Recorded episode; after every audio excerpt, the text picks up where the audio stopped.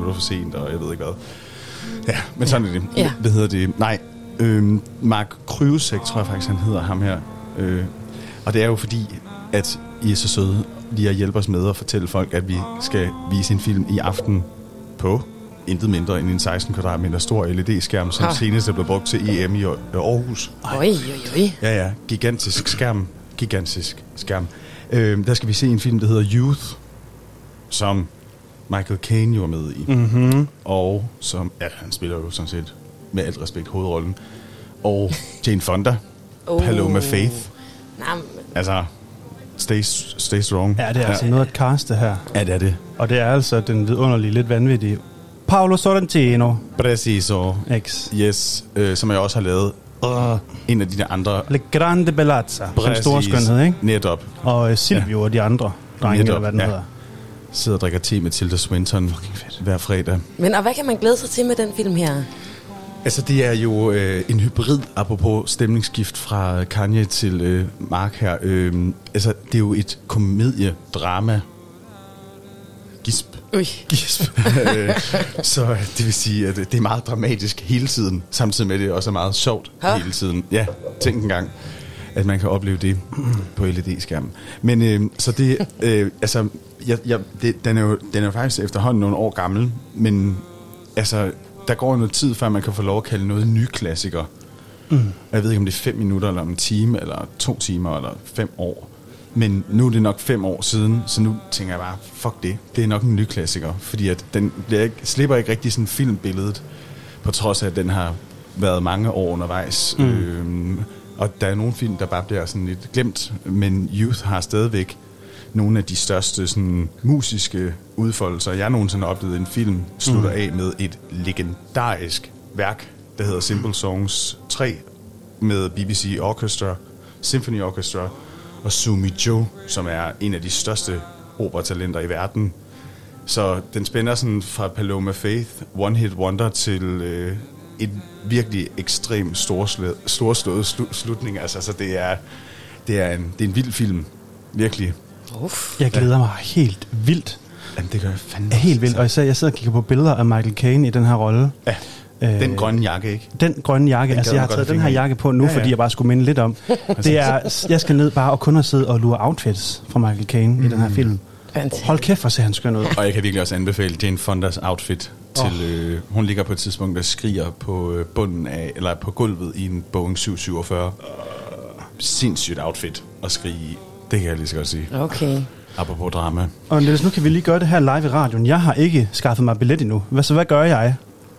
Okay, den er lettere den her gang for sit liv. Du skal okay. Simpelthen ikke engang have hævet kreditkortet frem, så der har du sparet en arbejdsgang. Ja. Det her det er jo simpelthen et samarbejde med Skagen Kunstmuseerne, fordi at vi jo frygtelig godt kunne tænke os at tage progressiv kunst, progressiv madkultur, progressiv musik, du, du, du, du, alt det der, og så lige skubbe det ind, frem i bussen og dele det.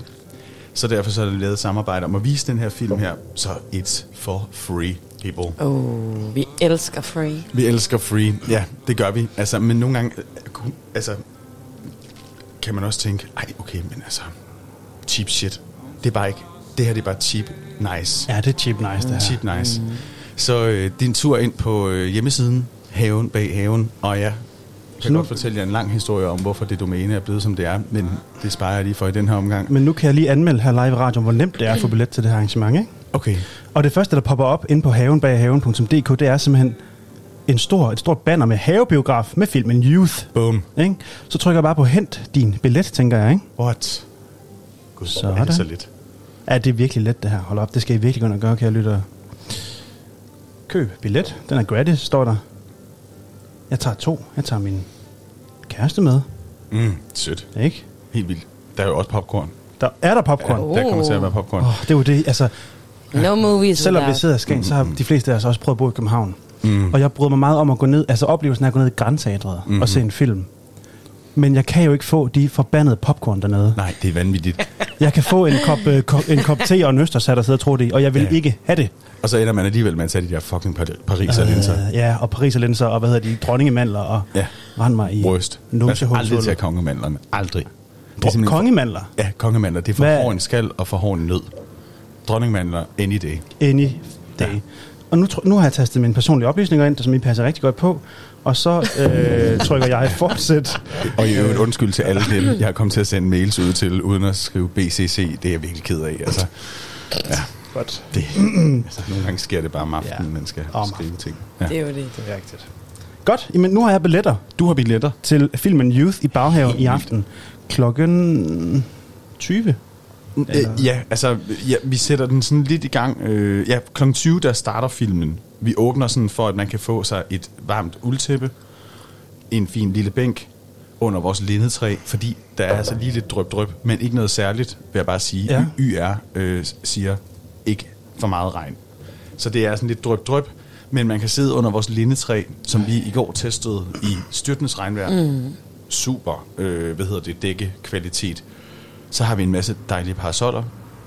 Det kan da være, at... Øh, nej, vi de er for tunge til at slæbe hernede fra os.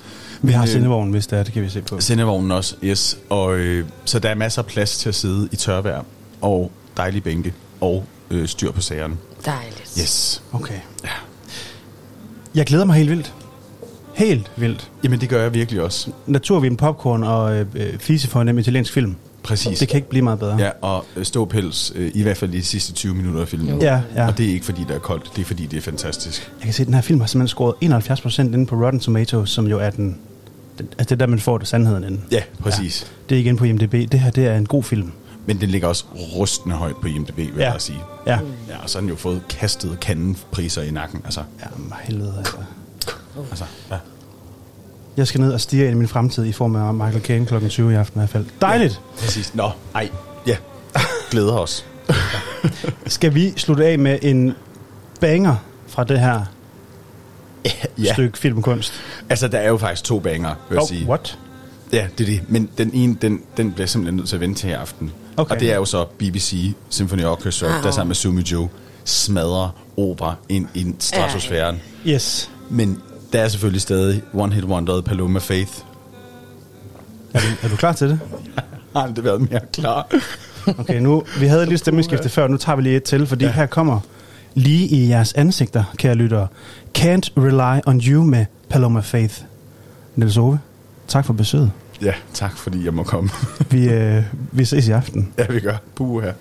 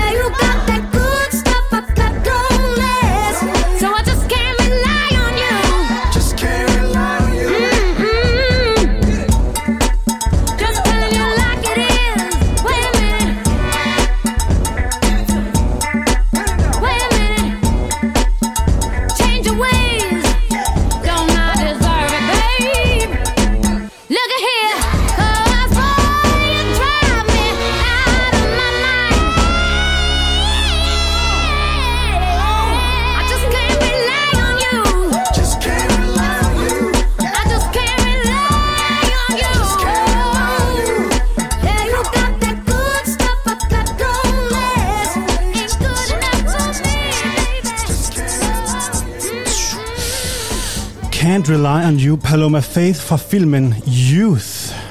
Okay, hvor er det skønt. Jeg glæder mig meget. Mm. Øh, nu har vi fået en, øh, lad os bare sige medvært i stedet for gæst her i studiet. Hej Simone Springborg. Hej, Frederik. Hej. Hej, Sara. Hej. Øh, hvorfor er du kommet hen nu? Jamen, øh, jeg har jo kommet ind, fordi jeg ikke har corona, først og fremmest. Nå ja, okay. Stort, stort tillykke. Ja. Yes, det er godt at være tilbage. Øhm, så er jeg kommet ind, fordi jeg var så heldig at blive inviteret ned på Skal Contemporary til deres øh, nye udstilling Ja. i sidste uge, da den åbnede. Fedt. Øhm, og det var jeg super glad for. Så det er den, jeg er kommet for at snakke lidt om. Men jeg tænkte, inden vi skulle snakke om den, om vi så ikke lige skulle sættes ind i, øh, i stemningen med lidt øh, lyd derfra. Okay. Skal vi ikke starte med det? Jo. Jo.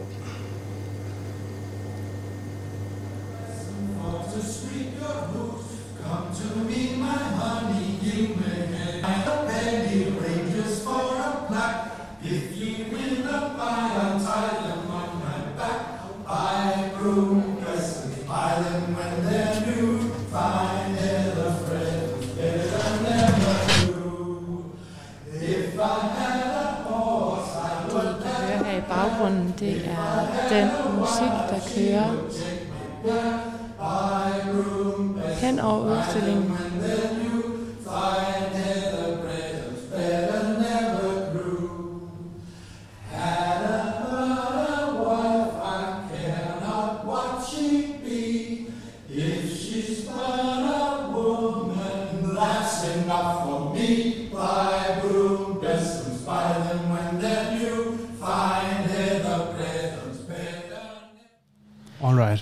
Og, og til de lytter, der ikke lige ved, hvad Skal Contemporary er, kan vi ikke lige få forklaret det? Jo, Skal Contemporary er sådan et, øh, et dejligt sted, der forsøger at trække noget nyt og noget ung kunst til, til Skagen. Og øh, prøver at få fat i sådan, ja, de der lidt øh, nyere, lidt yngre kunstnere, som måske ikke sådan er vant til at slå sine folder i, i Skagen, og gerne vil prøve at trække folk ind og se noget, der er lidt anderledes, så man ikke bare kommer og ser krøjer og, det slags. Mm. Så det er de ham, der heddet, de, øh, de heddet ham her Oscar Koliander ind, som har lavet den her udstilling. Og øhm, han får selvfølgelig selv øh, lov til at fortælle, hvad sådan en udstilling den handler om. Men sådan groft sagt, så er det øh, en udstilling, som er lavet af materialer, han har fundet ude på, på heden. Øh, omkring Skagen og ud mod Gren og den vej. Og det er ligesom sådan en, øh, en form for hyldest til heden.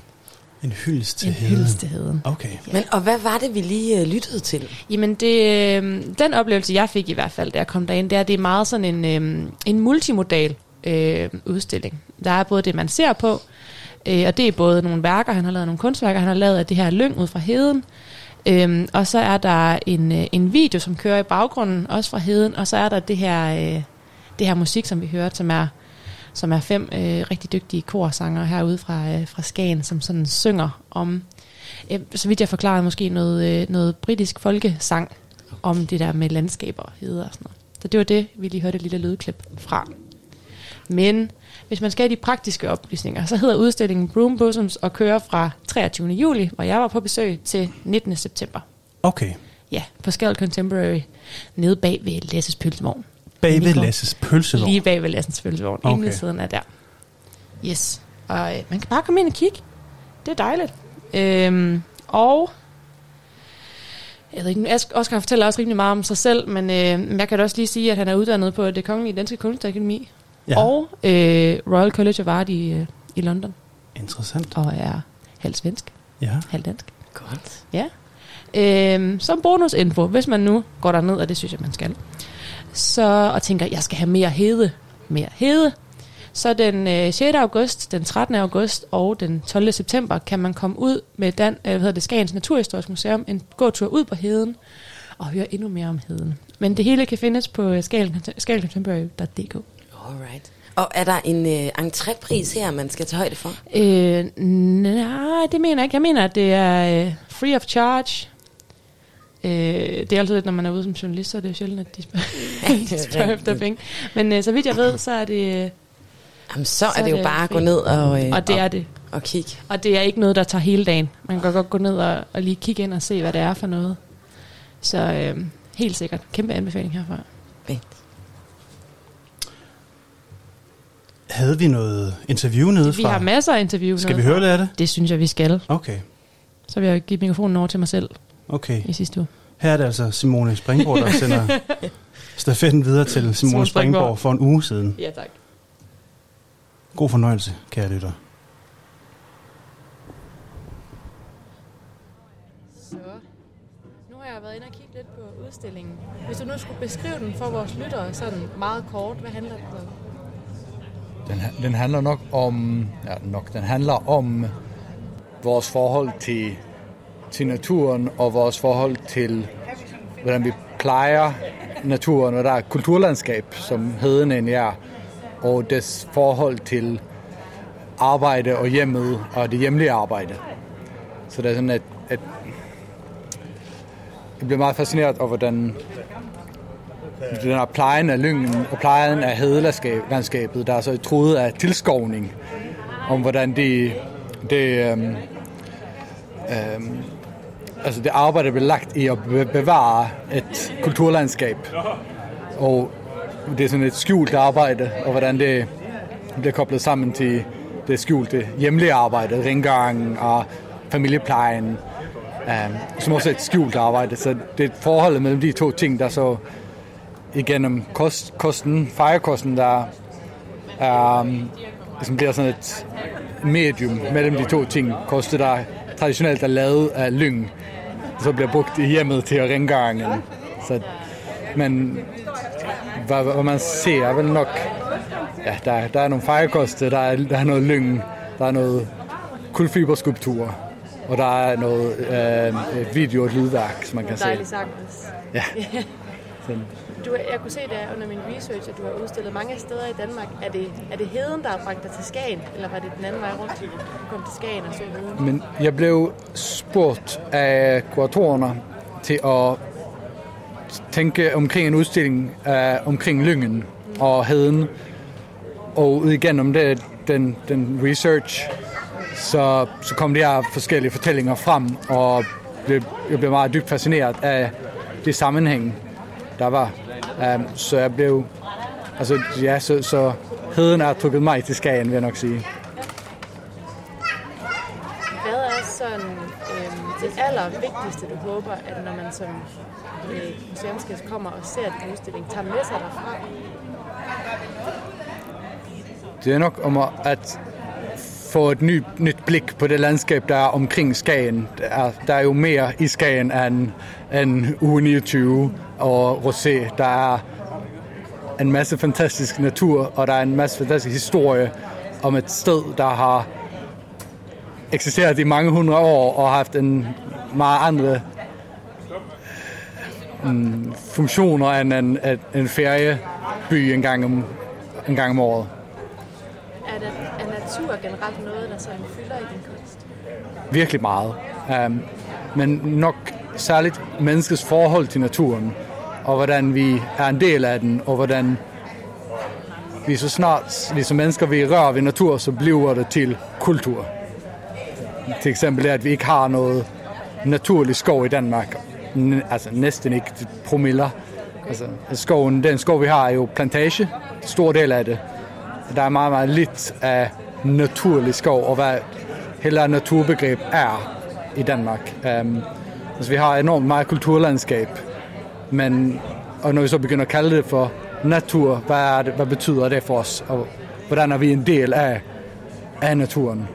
Så er udstillinger som den her også en, et ønske om at gøre os opmærksom på vores forhold til naturen? Ja, helt sikkert. Altså, som, som kunstner er det nok at give et nyt blik på vores tilstedeværelse um, er meget vigtigt. Altså give nu, nuance til, til verden.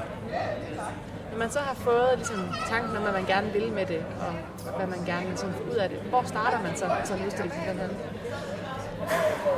Jamen, det, det er jo, det, jeg tror ikke er mit, mit, mit job på en måde at sige, hvor man starter. Det er, det er til den, der besøger udstillingen til at danne deres egne samlinger af idéer og referencer. Jeg, laver, jeg lægger op til det ved at have nogle objekter og have nogle ting i udstillingen, og der er selvfølgelig også nogle formidlingstekst. Men det er egentlig op til den besøgende og danne deres egne billeder ud af det, der er. Selve din, øh, din arbejdsproces, hvor starter du henne? Jeg starter meget med at til dels at tage op og se stedet og blive inspireret af de omgivelser, der er. Um, der så senere bliver kombineret med, med forskning, his, læsning af historier og myter, um, heksetraditioner, um, og, men også, også historiske dokumenter og alt muligt, der kan give nuancer og forskellige niveauer og, og inspirationer til en, en fortælling. Begynder du så at tænke i materialer, eller sådan, hvordan, ser du det for dig, eller hvordan? Det, det kommer ofte... Jeg, jeg starter ret ofte med materialerne. Her var det helt klart lyngen, der var, der var drivende. Um, men så kom det også det frem, at, at udstillingen så skulle åbne her i uge 29, hvor hele den skøre ting, der sker i Skagen i den her uge, um, selvfølgelig bliver med til at påvirke udstillingen. Så der er nogle af de andre materialevalg, som kulfiberen og dynema, og sådan nogle high performance øh, materialer, skulle ligesom ind i udstillingen. Det var, det var en selvfølgelighed for mig, igennem øh, researchen, at de ting skulle være med. Og så stille og roligt, så formede sig, hvordan det skulle hænge sammen.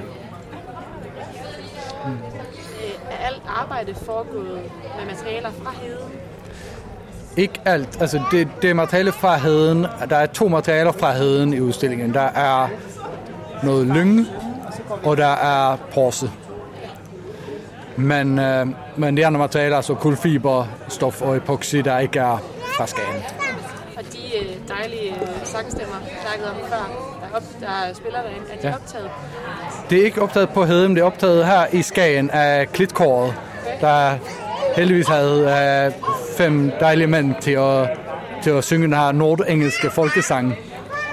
Um, og det var en nydeligt at, at kunne at få den her nordjyske accent over i en engelsk, nordengelsk accent, og den, den samling af stemmer og nuancer, der sker i, i dialekter.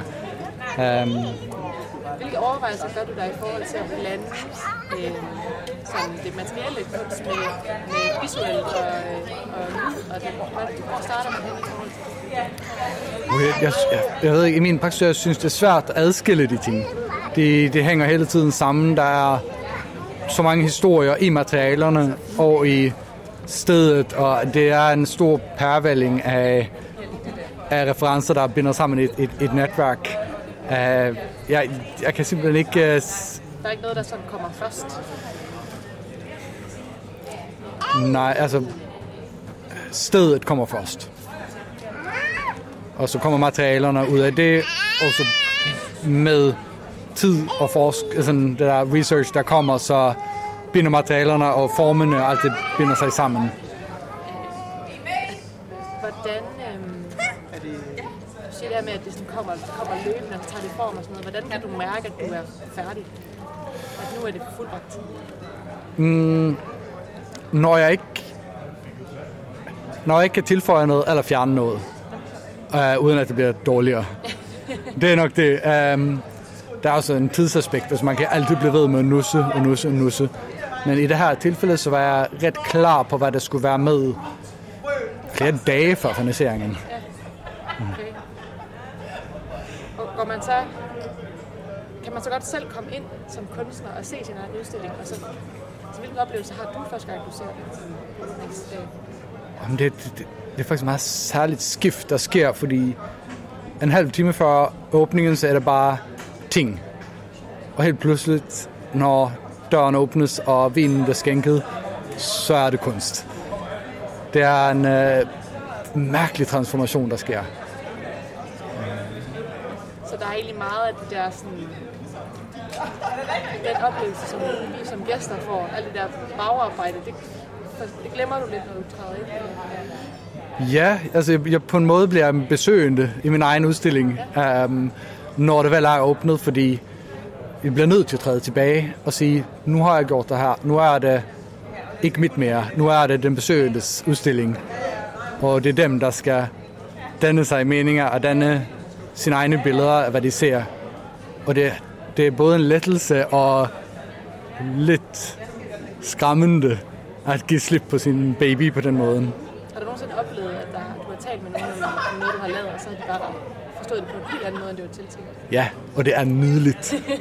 det er så fantastisk. Det der med, at, at ting bliver set på en anden måde, end jeg ikke havde regnet med, fordi folk er jo forskellige og har forskellige historier og forskellige baggrunde, og det er en, en, en nydelig rejse at få de der samtaler og få de inputs fra andre mennesker.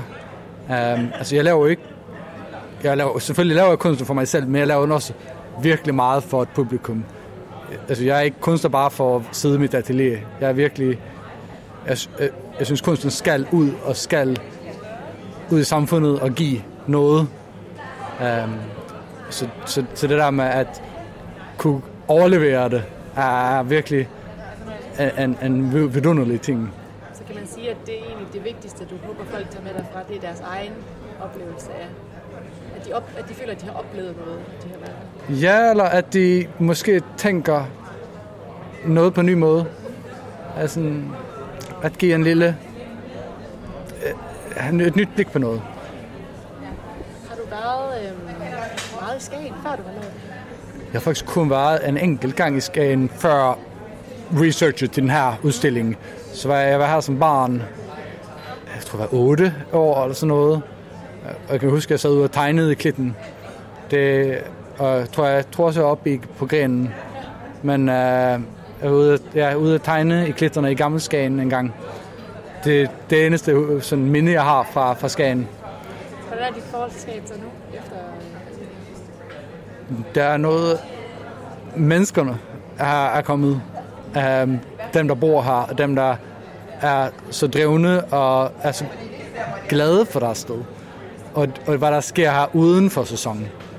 Um, men i den her i sidste omgang har kun været nogle få dage for at sætte op udstillingen, men jeg var her for en del uger siden til, til research og um, til at forberede ting. Um, der var jeg her i nogle flere dage. Um, men men, men det, jeg tror, jeg fik mere... Det føltes som mere end den tid, jeg var her.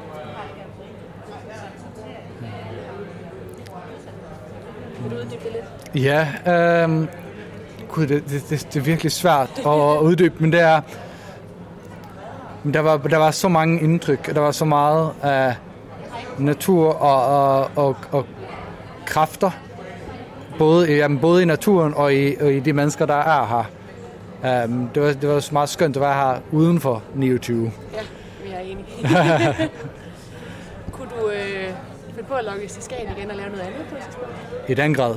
Um, jamen, der, er, der er så mange gode energier og gode mennesker her, at jeg vil virkelig gerne tilbage og lave mere her. Um, det skulle være virkelig spændende og sjovt at lave noget, der var længerevarende, noget, noget permanent.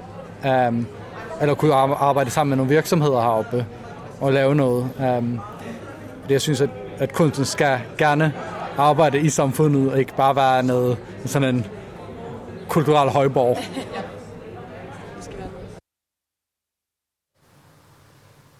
Tak for det, Simone. Selv tak. Glimrende lille interviewreportage nede fra Skal Contemporary med Oliver Oscar. Oscar Koliander. Koliander. Ja. Jeg spurgte ham, er det ligesom koriander? Og han sagde, ja, Ja, det hørte han tit. Oscar Koliander. Koriander. Godt. Nu øh, synes jeg lige, vi skal tage et lille stykke musik. Det lyder dejligt. Og så har vi altså endnu en reportage, som du står bag Ja. efterfølgende. Og det er altså en fortsættelse af interviewet med Sofie fra i går, Ja. som har kandestederne naturridning. Sammen med sin skønne, skønne mor. Ja, godt. Så lige om lidt kommer I med på hesteryg. Men først er det et stykke musik. Det er den amerikanske jazzgitarrist Mark Ribot. Det kommer her.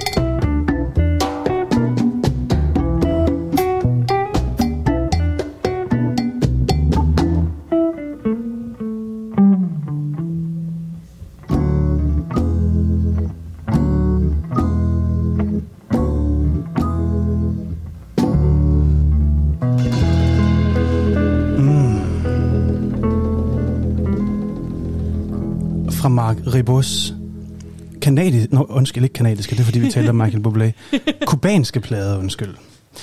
Simone, nu skal vi jo øhm, have et lille indslag Det skal vi jo. fra dit program, Kærlighed i klitterne. Ja. Yeah. Kan du lige fortælle mig, hvad vi skal høre nu? Vi skal lidt som en opfølging på det interview, vi sendte med, med Sofie Rockmann i går. Øhm, vi var jo en tur, mig og Emilie Skovkær og Rikke Mathiasen. En tur ud på, øh, hvad hedder det, Kendersted Naturredning. Og både høre lidt om stedet, men så var vi selvfølgelig også i kærlighed i klitternes stil ude at teste som datested. Så det er det, vi skal høre. Og det var en, øh, en god oplevelse. Nogle af os gik mere øh, positivt til det end andre. Okay. Her kommer altså romantik til hest. Du lytter til Radio på toppen 88,2 FM. Vi sender nu Kærlighed i klitterne med Rikke Mathiasen, Emilie Skovkær og Simone Springborg. Ej, okay. Vi er tilbage i bilen. Simone er tilbage med bilen. Emilie er tilbage i Skagen, og Rikke har været her hele tiden. Selvfølgelig. Vi er jo blevet færdige med at teste uh, TripAdvisor. til Så- blandet resultat. Ja. ja. Men vi er jo stadigvæk ikke færdige med kærlighed i klitterne. Så vi skal jo ud og, øh, og finde ud af, hvad der ellers rører sig i området. Og hvad er det, vi skal i dag? Vi har gjort det, vi gjort, øh, gør bedst, og selv lavet øh, lidt research. Det var faktisk, øh, fordi vi faldt over noget lignende, da vi var på vej Råbjerg Mile, øh, at vi fik den idé om, at vi skulle ud og ride på heste. Nogen var mere begejstret for ideen end andre. Nogen var øh, nervøs for deres liv, øh, øh, og det er så mig, sjovt nok. Fordi jeg ikke er sådan super vild med heste, eller sådan dyr generelt, og tanken om at ride på en er sådan lidt ubehagelig. Ja, og nogen herover er ligeglad med sit liv og vil bare gerne ud at ride. Jeg føler mig egentlig meget øh, klar på det her. Jeg Ja. ved ikke helt, hvad vi kan forvente os. Jeg har siddet på en hest før, og synes, det gik okay. Altså, jeg har også øh, været ude på sådan nogle små øh, ture i Forop Sommerland blandt andet. Og så har jeg faktisk også reddet på islændingheste på Island. Øhm, mest fordi min, jeg synes ikke, min mor skulle afsted alene, og jeg synes, det var så ubehageligt. Jeg sad bare sådan helt anspændt under hele turen. Så jeg har ikke sådan de store forventninger. Jeg, jeg er mest med for, for jeres skyld. Ja, jeg har jeg red, da jeg var øh, 12 og 13.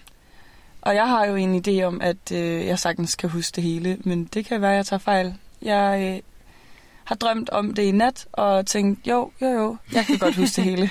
Men Pia, Ja. er det romantisk eller hvad? Hvad regner vi med?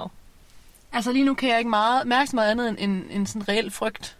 Så jeg, jeg tror, den kommer til at fylde mere for mig end, end sådan romantikken. Jeg tror, at det bliver romantisk, også fordi jeg ved, øh, hvordan omgivelserne er. Jeg ved, det er tæt på Råbjerg Mile.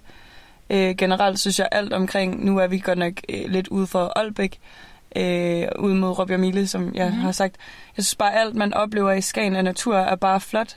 Og jeg ved, at vi skal ud og ride i naturen, så jeg kan ikke forestille mig, at det ikke vil være lidt romantisk. Du tænker, at man har overskud til at kigge op. Det er ikke sådan, at man holder fast med alt, hvad man har. Hvad tænker du, Rikke? Jamen, jeg tror, at der er potentiale Mhm. for romantik. Men det kommer virkelig også an på den hest, man får, hvordan den opfører sig. Det tror jeg virkelig. Fuldstændig. Altså, fordi man kan jo få sådan en, en gammel jolle, Ja, tak. som, som hygger. Ja, tak. Men man kan jo også komme ud for en, der har lidt si, sin, sit eget temperament. Ja. Ja. Altså, Den jeg får glæder Emilie. mig. Det, det bliver sådan, det bliver. Altså, det gør jeg også. Jeg glæder mig virkelig meget til at se, hvad det er, vi skal opleve. Jeg forholder mig øh, spændt, men nervøs. Skal vi øh, køre afsted? Lad os. Hov. Og Simone har ikke fået nøglen klar. Super uprofessionelt af mig. Så nu kører vi. Der var skolen.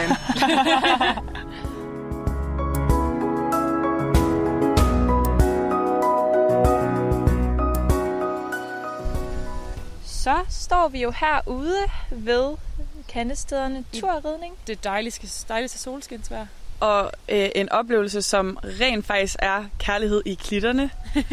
øh, vi skal i gang med at vælge en ridehjelm. Og øh, over til venstre står der tre dejlige heste og en sød Sofie, øh, som er klar til at øh, få os op på hesteryg. Jeg er lidt nervøs. Jeg glæder mig pisse meget. Jeg vil også sige, da Emilie hun proklamerede, at hun håbede, at vi kunne komme i galop, den, ah! Altså, Jeg foretrækker normalt ikke sådan øh, min, min romantik med så meget dødsangst, som jeg synes, der er lige nu. Men Pia, prøv lige at vende jer om og se på den hygge-range, der er Ja, dernede. Ej, men det ser så flot ud. Fuld range-stil herude. Det, Og vi- det ligner faktisk noget fra ja, en eller anden westernfilm, gør det ikke? Og den der lange, sådan, hvad kan man sige, Grusevej og ind, ind til... folk omkring. Ja, det ser virkelig dejligt ud. Og jeg vil sige, altså, so far kan det godt være, at ridehjelm ikke lige er det bedste antræk til en date, men altså, det ser virkelig dejligt og hyggeligt ud. Altså, hvis de kan elske med ridehjelm, så kan de elske dig på alle måder. Og hvis de kan elske dig, mens du er ved at falde af en hest, så kan de elske dig på alle måder. Skal vi øh, forvalte os en hjelm og komme op på den? Ja, Altså hesten. op på hjelmen.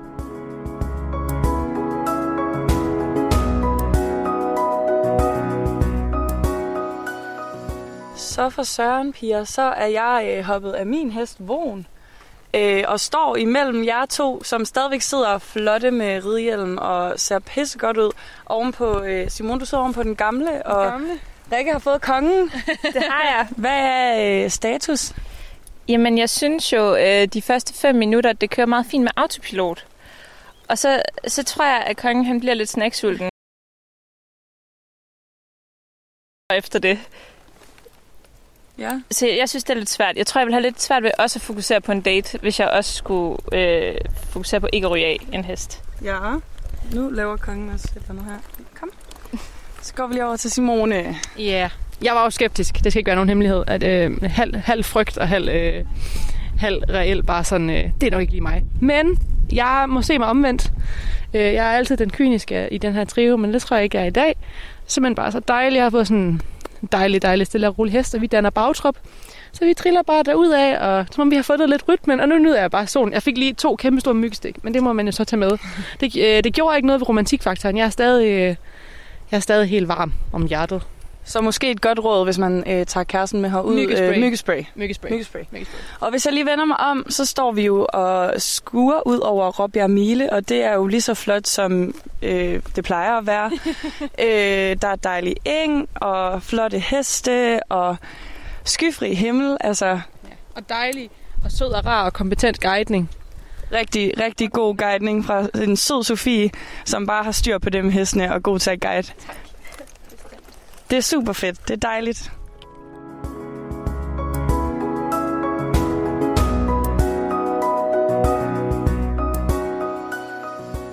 Okay. Jeg elsker det. Vi er jo kommet af de søde kødskutere. Står Og Fagni er lidt øh, vild, fordi at det klør med fluer. det er også træls. Men du blev da lidt forelsket, Jeg ved ikke hvad der skete der. Jeg havde virkelig øh, natter forventninger til, at jeg ville synes, det var fedt. Men øhm, det var sgu ret fedt. Er det det. date-worthy? Det synes jeg. Øhm, Okay. Havde du spurgt mig for to timer siden, så havde jeg sagt, at, at, at det sådan, øh, dødsangsten, den trumfede det. Men altså, nu er jeg jo rutineret. Jeg er mega stolt af dig, Simone. Tak skal du have. Jeg er også stolt af mig selv.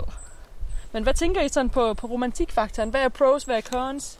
Altså jeg vil sige, øhm, hvis man nu kunne gøre det sådan helt selv, og man ikke, altså ikke, jeg elsker vores guide Sofie, hun har været så sød, men altså, der er jo ligesom et ekstra menneske at underholde, kan man sige. Eller der er et ekstra menneske at snakke med, så på den måde er det jo ikke helt privat. Og hvis man nu ikke er så vild med at ride, så er det måske ikke den bedste idé.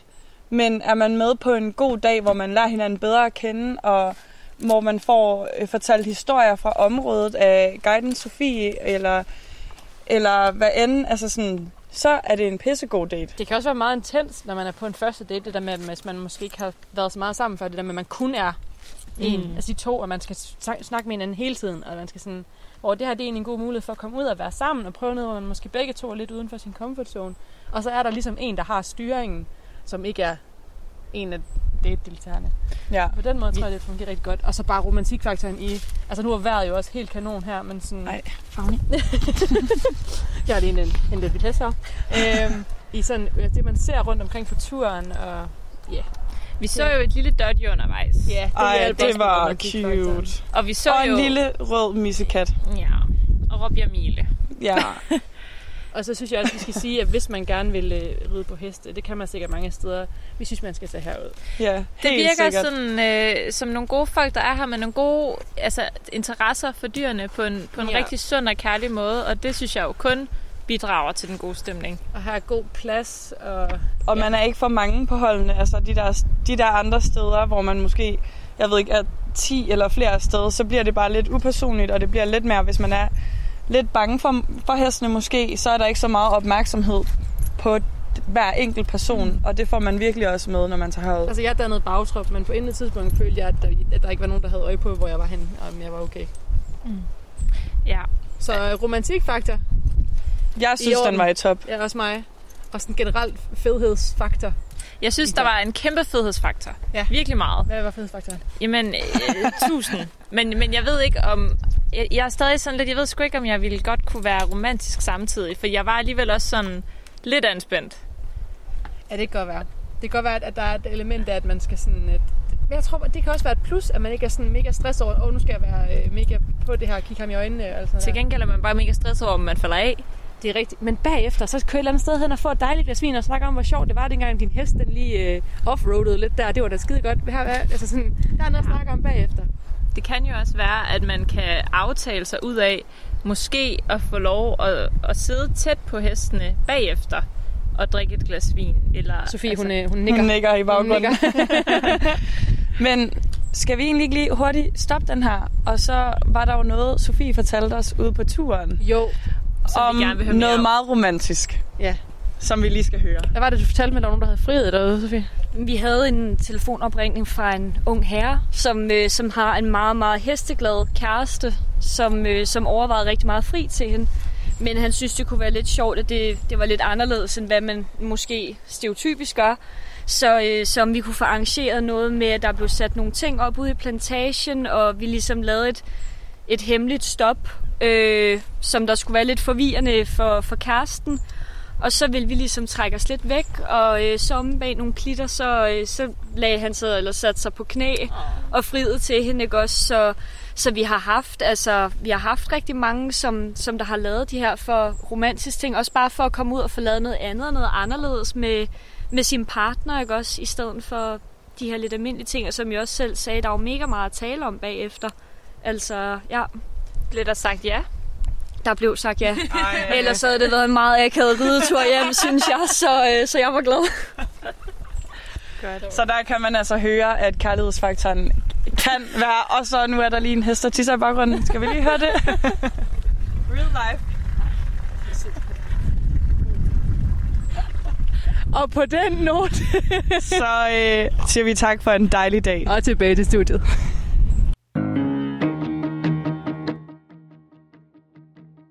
All right. Det var altså Noget af en afslutning. hesterygsrapportage fra kandestederne Naturridning. Wow, altså. Ja, hvis man ikke hørte det i går, så er det jo øh, dejligt, dejligt sted til overkommelige priser. Altså Ja. en times ridetur, 250 per næse. 250 per næse. 250 per næse. Ved vi, om Lars Lykke også betalte, dengang han var ude at ride?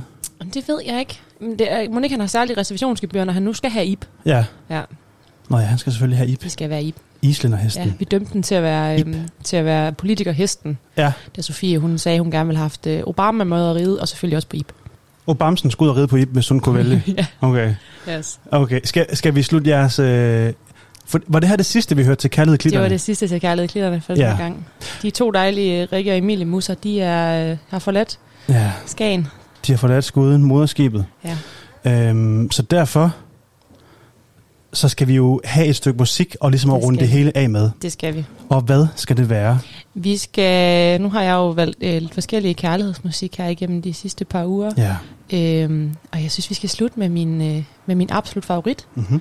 Og så fordi, at vi har hørt en del fransk musik, blandt andet fordi vi har haft Lukas Højbjerg ind over, så Oui. skal vi også have lidt øh, italiensk. Se. Så vi skal høre øh, Michael Bublé's version af On a Evening in Roma, eller Scrotacello de Roma. Skorta cielo da Roma. Jeg vil bare sige til Undskyld. jer, tak for en masse vidunderlig radio her hele måneden Selv igennem tak. til jer, der har lavet Kærlighed og Klitterne. Det har virkelig været en fornøjelse at lytte med på. Vi har forelsket os i Skagen. Ja, jeg tror også, Skagen har forelsket, os, eller forelsket sig i jer. Det er jeg overbevist om.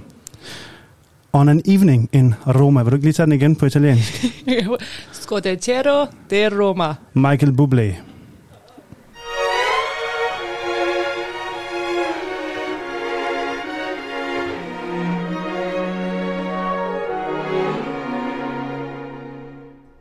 Come belle c'è la luna, brilla strette, strette, con un butto bella e fastigiante. Sotto il cielo del Roma.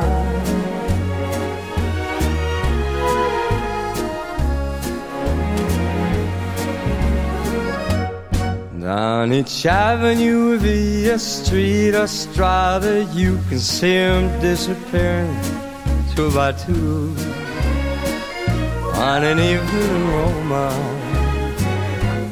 Do they take for espresso? Yeah, I guess so. On each lover's arm, a girl I wish I knew. On an evening in Roma. Though there's grinning and mandolining in sunny Italy. The beginning has just begun when the sun goes down. So please meet me in the plaza near your casa. I am only one and that is much too few. On an evening in Roma. Don't know what the country's coming to, but in Rome do as the Romans do. Will you,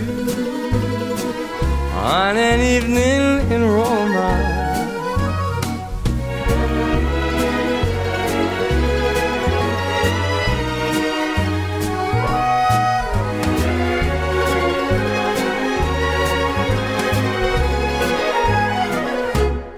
Come belle c'è la luna, brille strette, strette, con butto belle fasteggiando.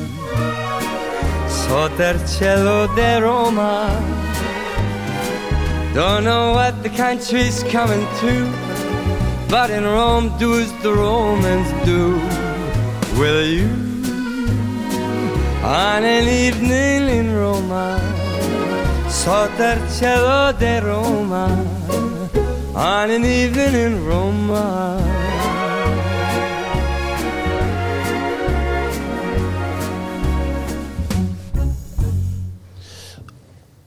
Velkommen til. Velkommen tilbage til radioen. Nu har vi altså fået en gæst i studiet, som øh, jeg tænker er den yngste gæst, vi har haft indtil videre. Ja, det til sidst. Vi har fået Christian Holt i studiet. Og Christian, kan du ikke lige hurtigt introducere dig selv for lytterne? Jamen, jeg hedder Christian, og jeg er 14 år gammel, og jeg er skavbro, og så elsker jeg biler. Du elsker biler. Ja, kan du lige fortælle os om, hvad det er, du drøner rundt og laver her i Skagen i, øh, i sommerferien? Jamen, jeg, øh, jeg cykler bare rundt på min cykel og finder fede biler og spiller fodbold. Så Hvor jeg, spiller du fodbold hen? Jeg spiller fodbold i Jørgen. I Jørgen. Det varmer mit hjerte. Jeg er jo simpelthen fra Jørgen. Så det er i Vendsyssel FF, eller hvad? Ja, På noget U. uge 15 er vi begyndt på her nu. Sådan. Ja. Dejligt. Og du cykler rundt i Skagen Ja. og tager billeder af fede biler. Hvordan er den interesse, den er opstået? Jamen, det startede egentlig sidste år. Jeg, øh, jeg var her i sommerferien. Jeg sad nede på Skagen Fiskrestaurant og rullede bestik. Og så fik jeg, tænkte jeg egentlig, jeg, jeg synes, der er så mange fede biler, og jeg vil godt have dem op et sted, for at vise andre folk de fede biler. Og så tænkte jeg, hvordan kan jeg få... Øh, og så tænkte jeg, så bliver jeg nødt til at lave en profil med det her. Så det startede sidste år, da jeg var nede øh, på fisken, og så tænkte jeg, nu, nu finder jeg min første bil. Og så tog jeg billeder af den, og så startede det egentlig derfra. Så øh, det Var det, var det så, så har du så sidenhen lavet en øh, profil dedikeret til bilerne, eller hvad? Ja. Ja. Så øh, det var en, den dag, der, der, der, der kom ideen, øh, mens jeg sad og arbejdede. Kan du fortælle os lidt om profilen, og hvad er det, den hedder, og så videre? Jamen, den hedder Skagen Carspotting, og øh, det er en af de fedeste biler, som ligger og kører rundt i øh, Skagen sommeren over, fordi det er primært sommer, at der er de fede biler, især i uge 29 slash hvor der er rigtig fede biler. Og lige nu, der ligger profilen altså på 2085 følgere, as ja. we speak. Christian, hvad er, det, du, øh, hvad er det, der kendetegner en fed bil i dine øjne? En fed bil, den, øh, den larmer lidt. Det er mange gange et eksotisk mærke, som Ferrari, Lamborghini, der er, de er lidt sjove at se på, du kan altid høre det på lyden. Sådan, øh, jeg bor øh, på en lille gård her i Midtbyen, og der kan jeg altid høre, hvis der lige kommer en fed bil, så skynder jeg mig bare alt, hvad jeg kan ned til vejen. For at se, hvilken bil er det. Fordi det, man kan altid høre det på den lyd, den kommer med. Hva, Og så, hva, altså, hvordan kan det lyde godt? Kan du ikke prøve at beskrive det lidt? Kan du sige lyden måske ved en fed bil? den er svær, men du kan altid sådan høre, at den er sådan lidt mere rund i lyden. Altså, du kan altid høre, er det en motorcykel, eller er det bare sådan en normal bil, eller er det en... Okay. Den, og så rasler den lidt. Så kommer der lidt... Til Åh, oh, sidst sådan noget bag. backfire ja, noget. Ja. Er det så, fordi så kan du høre, at det er en V8, eller det er en V10, Ja. eller et eller andet? Så, øh, så skynder jeg mig bare alt, hvad jeg kender til, til vejen. Okay. Så løber jeg, og så finder jeg mange gange en fed bil. Altså, så sidder jeg lige ude foran vores hus, hvor der kommer en masse fede, som er Holsvej, hvor der kommer en masse fede, fede biler. Så sådan, når, når der er, som du siger, Hellerup når der er altså fede biler i Skagen, hvor, hvor mange timer om dagen bruger du så bare på at køre det er rundt? mange. Så øh, er jeg ude med nogle gutter eller noget. Så tager vi ud, så tager vi ud, så cykler vi ud til Gammelskagen og, og er lidt derude. Og sådan de forskellige øh, lokationer, hvor man kan finde meget fede biler. Og så tager vi egentlig bare rundt og hygger os med det og finder de her fede biler. Så det, er- det er bare rigtig fedt. En god fed hobby.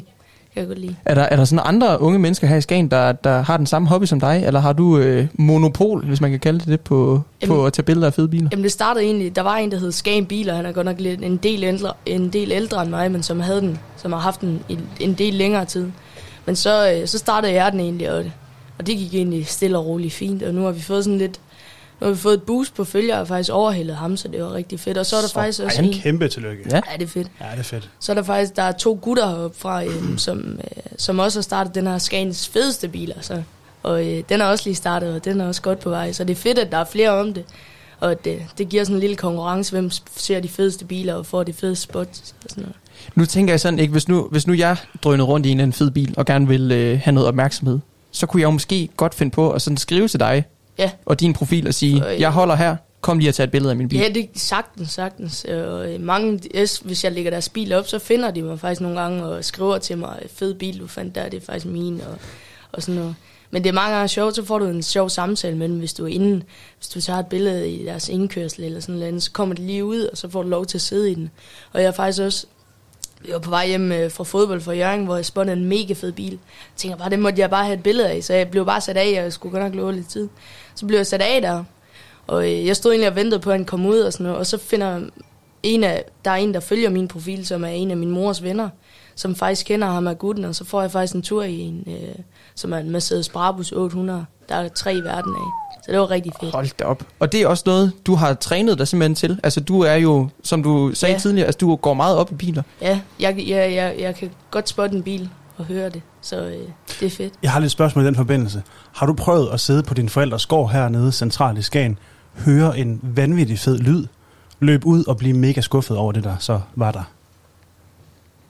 Ja, ja, det kan man vel godt sige, fordi nogle biler, de kan godt være tunet til at have en Ah. ret fed lyd, og have en ret vild lyd, så man løber derned, men øh, der, er- for det meste, så er det altid et eller andet fedt. Okay, Om det så giver er både for det meste. Ja, hvad, altså når du så tager et billede af en bil, og du så kommer hjem og tænker, ej så fed var den faktisk heller ikke. Altså har du en masse, der ligger, der ikke bliver lagt op på din profil? meget, meget, meget. Øh, jeg kan også, altså øh, en gang der sidste år, der lagde jeg ikke så meget op på post, fordi der lagde jeg mest op på, øh, der lagde jeg mest op på, eller nu lægger jeg mest op på story, og plus post, men jeg lægger me- allermest op på story, og jeg lægger en masse, og dengang, der gjorde jeg det, mig ikke så meget af det, så jeg har egentlig en masse materiale fra dengang, som jeg ikke fik brugt, fordi at jeg ville gerne have det fedeste jeg overhovedet skulle komme op, men øh, Det fedeste er det fede. Altså ja. vi, øh, vi her på radioen, vi har jo også en Instagram-profil, og jeg tror ikke rigtig nogen af os, vi er så kyndige ude i Instagram, men du har jo så taklet det og tænker meget over det. ja, Og der er jo også sådan noget med, har jeg hørt, at, øh, at der er nogle bestemte tidspunkter, hvorpå man skal lægge et post op,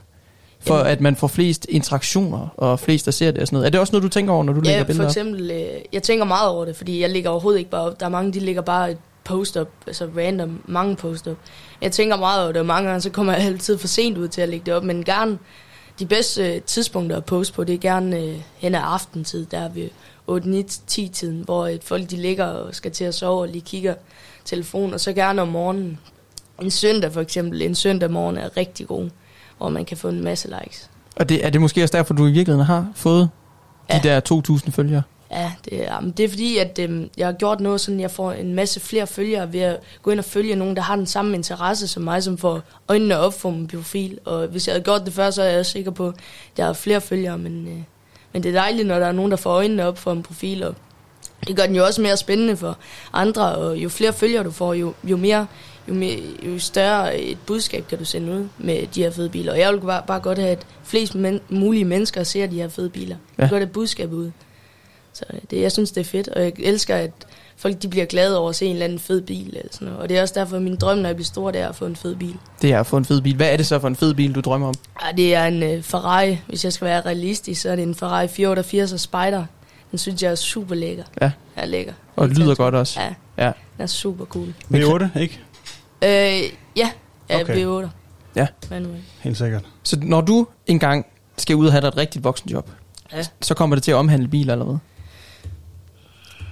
Det, det er ikke sikkert. Det, det er lidt svært at se, hvor jeg kommer hen i livet, eller hvad jeg lige bliver. Men jeg vil i hvert fald godt have, være finansielt, øh, have en finansiel mulighed for at kunne købe en fed bil, og gerne vil ofre meget for det, tror jeg, Mm. når jeg bliver stor. Fordi at jeg elsker det så meget, Ja. og jeg virkelig elsker fede biler. Og det, men der er også mange af dem, der kommer til Skagen, ikke? Så har de jo ikke købt og betalt for selve Ej, så er bilen. det leaset. Så er de leaset den. Det er der mange, det er også det, der gør det så vildt, altså i U29, at det er jo fuldstændig hypet op til, at du skal, du vil gerne op og vise dig som en eller anden, der har en masse fede biler og sådan noget. Ikke at, ikke at om du, hvis du så leaser en bil, at det ikke koster lige så meget, det koster også vanvittigt mange penge at lease. Mm. Og lidt dumt, vil jeg sige, så er det bedre at måske vente og bruge de penge på noget, på noget andet, men det er fedt. Ja. Christian, jeg sidder og kigger på en video, hvor du sammen med to af dine øh, kammersugar er ude og køre i en Rolls Royce Ja. SUV. Ja, det var fedt. Det var, øh, vi var ude øh, i Gammelskagen ude ved Ruts Hotel, hvor vi fik, øh, hvor, nu er jeg sammen med min Malte, en ven, der hedder Malte fra ja. Frederiksberg, hvor vi var ude, og vi fik lov til at få en tur i den her super fed, super fed bil. Han spurgte, "Øh, kan vi lige komme med her? Så, så det fik vi lov til, og det var en super fed oplevelse. Og det er sådan nogle oplevelser, man får, når man, når man er ude og karse på det. Og nogle oplevelser, hvor du for eksempel kan få lov til at sidde i nogle rigtig fede biler. Vi har været ude og sidde i en Porsche GT3 og en øh, Ferrari 458 øh, Speciale og en masse andre fede biler og få en god snak med dem, der har bilerne. Om, øh, så det er fedt, og jo flere følgere du får, jo mere har de også i måske at lige give dig en tur og lige få, lægge det op på post. For eksempel dem, jeg lagde op for, det var en, nogen, der hed Fairflex Leasing, som var et leasingselskab. Og så er de jo mulighed for at få flere, hvis øh, de ser, at det nu er oppe på mit post. Helt er sikkert. fedt. Ja. Og det var altså en sådan en burgundy, sådan vinrød Ja. Meget, Rolls øh, Royce SUV. det Hvad er, hedder modellen? Ved Øh? Kuljan. Kuljan. Ja, og okay. det er den dyreste SUV i verden. Den er fandme flot. Ja, den er vild. Hold da kæft. Fantastisk. Altså, der er jo nogle år til, du må køre bil endnu selv, ikke? Jo. Hvad, hvad gør du, den dag, du bliver 18? Den dag jeg bliver 18, der, øh, der vil jeg gerne købe et hus. Okay. Simpelthen. Ja. Ja. Det Hus er før min drøm, bil. det er, det er at spare op til. Altså en bil, det, det er en dum investering, når du er ung. Meget dumt. Jeg vil sige til dig, jeg har en øh, rød Suzuki Wagon R med en sølv bagklap på, stående herude. Det har været en fantastisk investering. Det er godt. Ja, men, der er øh, plads til det hele i den. Men hus, altid investere i ejendom. Altid er, mursten det er før en god, bil. Det er en god investering. Okay, du har styr på det. Det kan jeg virkelig bare. Og jeg vil sige, altså, det er ikke kun dig, der er glad for den investering, Frederik, fordi det er jo virkelig også en, vi har været glade for her på radioen. Hvad skulle der til, før at du lagde et billede af min Suzuki Wagon op på din, på din uh, Instagram-side? Der er sgu meget til. Hvis du lavede et eller andet vildt i den, et eller andet fuldstændig, Jeg har 200 kroner her, du kan få i hånden. ja, så må den godt komme. Det, det måtte den godt. Ja. Godt, jeg går ud og finder punkten bagefter. Det er en kæmpe aftale. Hvad, når du skal ud og finde biler, Ja. tager du så nogle gange noget i ørerne og sætter musik på? Sjældent. Det gør jeg næsten aldrig. Fordi du skal kunne høre motorerne, hvis de Jeg vil er... gerne kunne høre, og så øh, går jeg på jagt. Hvis jeg ser en fed bil, så kan det godt være, at jeg jagter den helt langt, langt ud. Jeg så øh, her forleden, øh, forleden aften, der så jeg en meget, meget, meget sjælden bil. En SF 90 Ferrari Stradale, som er den nye generation af La Ferrari. Den Ja. så jeg inde ved Skagen. Bryghus. Så tænkte jeg bare, hvis der er et sted, den, er, den kom bare susende forbi mig. Jeg nåede kun lige at få en video af den, så tænkte jeg, jeg skal have en video af den her igen. Ja. Så tænkte jeg, hvis der er et sted, den kører ud af, jeg kunne ikke se den mere, fordi at den var bare suset ud af. Jeg tænker, hvis den, der er et sted, den skulle køre hen, så var det i Gammelskagen. Selvfølgelig. Så jeg tænkte bare, jeg må bare suse derud, selvom jeg, jeg måtte ikke for mine forældre, fordi at jeg, jeg skulle hjem og sådan noget. Så min far han ringede, så jeg bliver nødt til at have den her bil. Nej, du skal komme hjem nu. Og, men jeg, jeg, jeg susede bare st- sted og bare tænkte, jeg styrer på det her. Den Hvad så, jamen, de gamle hoveder derhjemme, kan de forstå sig på den hobby, du har, og altså, hvor meget den her Instagram-profil faktisk er vokset? Ja. Er de der støtte hjemmefra? Ja, altså det vil jeg sige. De synes at det er fedt, at jeg har en, en hobby som biler, Mm. mm. end øh, så meget andet kunne det vel være. Ja. Så øh, de synes bare, det er sjovt, at, jeg, at, jeg, at der også kommer mere interesse, jo flere følgere du får, og Ja. det er sjovt, at, at, øh, at lige starte sådan en. Og de synes det også, det er vildt heroppe, at der kører så mange i U29. Det, det er super cool. Men jeg tænker også, når, når du så ser en rigtig fed bil, og du kommer halsende efter den på ja. en cykel, bliver der ikke sådan lidt utrygt i, i kabinen på den der, der måske ejer den fede bil? Sådan, hvad er det, han cykler så hurtigt for efter mig? Jeg tror, de synes, det er fedt nok. Jeg tror, jeg tror når du har sådan en bil, så altså, hvis du ser, at du filmer den og sådan noget, så tror jeg, jeg tror bare, de elsker den opmærksomhed. Fordi hvis du har sådan en bil, så vil du også godt, du, vil- du vil vise andre, at du, du ligger og kører rundt i sådan en super fed bil. Det er, det er jo noget, du får meget opmærksomhed på, Mm. og mange vil kigge efter. Og så er du også klar, kunne jeg forestille mig, næste år til at spotte endnu flere biler. Meget, meget klar. Ja. Det er fuldstændig klar. Hvordan er det ellers at bo i Skagen sådan året rundt? Er, altså, altså, er der fede biler hele tiden, eller er der nogle efterdønninger? Ej, der er en, øh, altså det er jo 29, og så er selvfølgelig øh, lidt, øh, lidt småting hen ad sommerferien, men ellers så, øh, så er det meget stille øh, resten af året. Så øh, det er ikke så sjovt resten af året at følge med på min profil. Der kommer nok ikke det helt store op, men hvis jeg ser en eller anden, så kan, skal den nok komme op. Men det er ikke ligesom intensivt, jeg er ude og Kasper. Det er kun, hvis jeg ser en. Her øh, til sommer, så tager jeg ud bare hele dagen og bare kigger på biler. Men det er jo fordi, jeg synes, det er hyggeligt. Jeg synes, det er hyggeligt at bare cykle rundt. Så kan man lige aftale noget med nogle venner og noget. Så det er rigtigt. Det er hygge. Det er hygge. Skal vi, skal vi ikke lige spille et stykke musik? Jo, fordi vi har også lige noget teknisk bøvl, og så skal vi snakke meget mere om biler lige bagefter. Og Christian, hvis ikke du har et musikønske, så sætter jeg Beatles på. Så hvis du gerne vil undgå det, så skal du skynde dig at finde på noget fedt. Ej, den er svær. Ja, den er svær. Den er meget svær. Den er mega svær. Også lige sætte dig på the spot på den måde. Jamen, det er meget. Altså, nu skal vi høre, hvad du egentlig, hvad du egentlig hører, når du... Altså, hvis nu du var blevet 21 år, du har haft et hus i tre år, du har fået penge på lommen til at gå ud og købe dig din Ferrari øh, 488 Spider. Hvad vil der så ryge på anlægget? Ej, det vil nok være noget vild bas. Men Noget jeg tænker bas? ikke, det er, lige, det er ikke lige her nu. Lad os komme med det. Jeg kan finde det Vi, hele vi her. kan finde alt, ja. Skal vi ikke bare... Vi sætter sådan en klassisk, dejlig, øh, roligt nummer på, der hedder Redbone. Redbone. Er det med Charlie's Gambino? Ja. Okay, det er også en god cruiser-stil, er det ikke det? Ja, den er dejlig. Redbone. Charles Gambino. Rulle vinduerne ned i den bil, du måtte sidde og køre rundt i, mens du lytter til radio. Og så lad vinden suse gennem dit hår. Vi snakker meget mere stærke slæder, fede biler med Christian lige om lidt.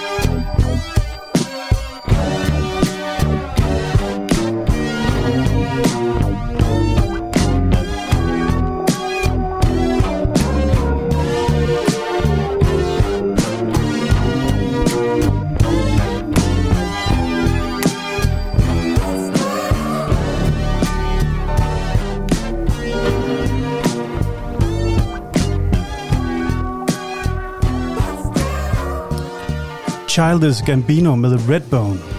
Mm. Og vi har altså stadig besøg her i studiet af Christian, der har Scan Carspotting på Instagram.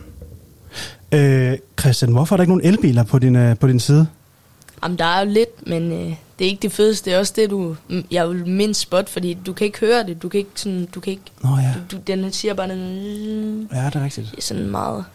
Det er en... Øh, Så skal man have et trænet øre for ligesom at kunne høre, når der kommer Jamen, en du kan, elbil man, man vender sig for det meste om, fordi at, hvad, man tænker, hvad er det, der kommer der øh, kørende, men, øh, Ja. men det er ikke lige så, lige så hæftigt som en, øh, en rigtig V12 eller V8, der virkelig bare Ja, fordi jeg tænker, altså, det, har, det er faktisk ikke noget, jeg har tænkt over før, men altså, jeg kunne da godt forestille mig, at man kunne skille en Tesla fra for eksempel en, en Porsche, der kører på el. Altså, de, de må jo lyde lidt forskelligt. Det er ikke meget. Eller det er bare den der... Det er den der... Der er øh, den nye Porsche Taycan, som jeg også har fået en tur i.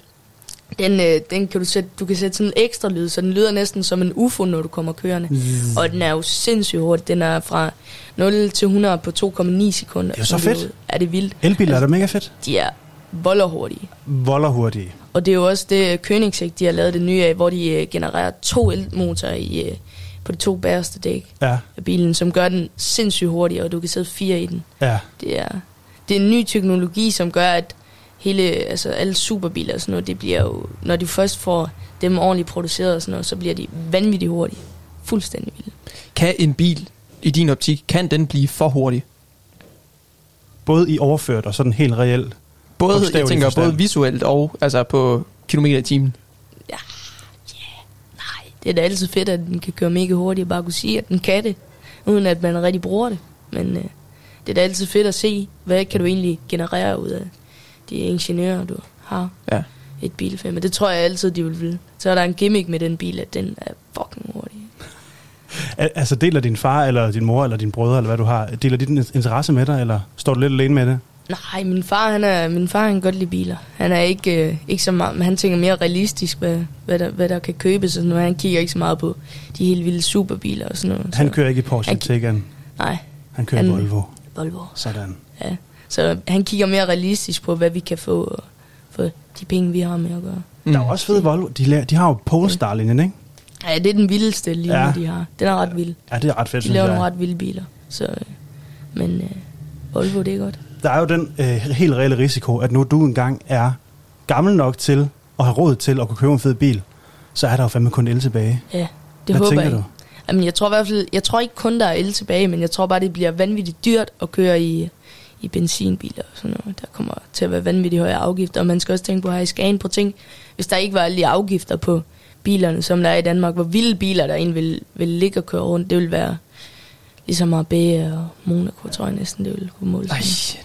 Jeg glæder mig til at komme tilbage i 2030 for at se, hvordan udviklingen er heroppe Ja. i Skagen.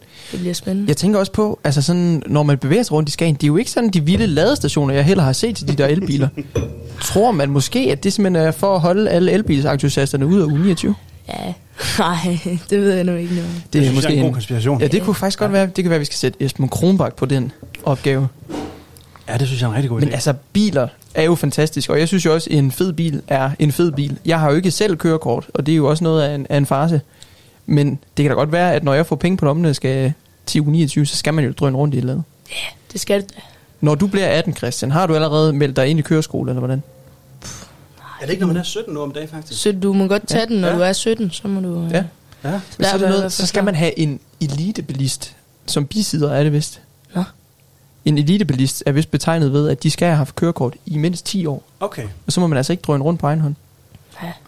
Ej, jeg glæder mig til at køre bil. Jeg tror, det er sjovt. Ja. Jeg har aldrig prøvet det, men... øh, Hvad skal du så køre i, og hvor skal du køre hen, når du får det kørekort?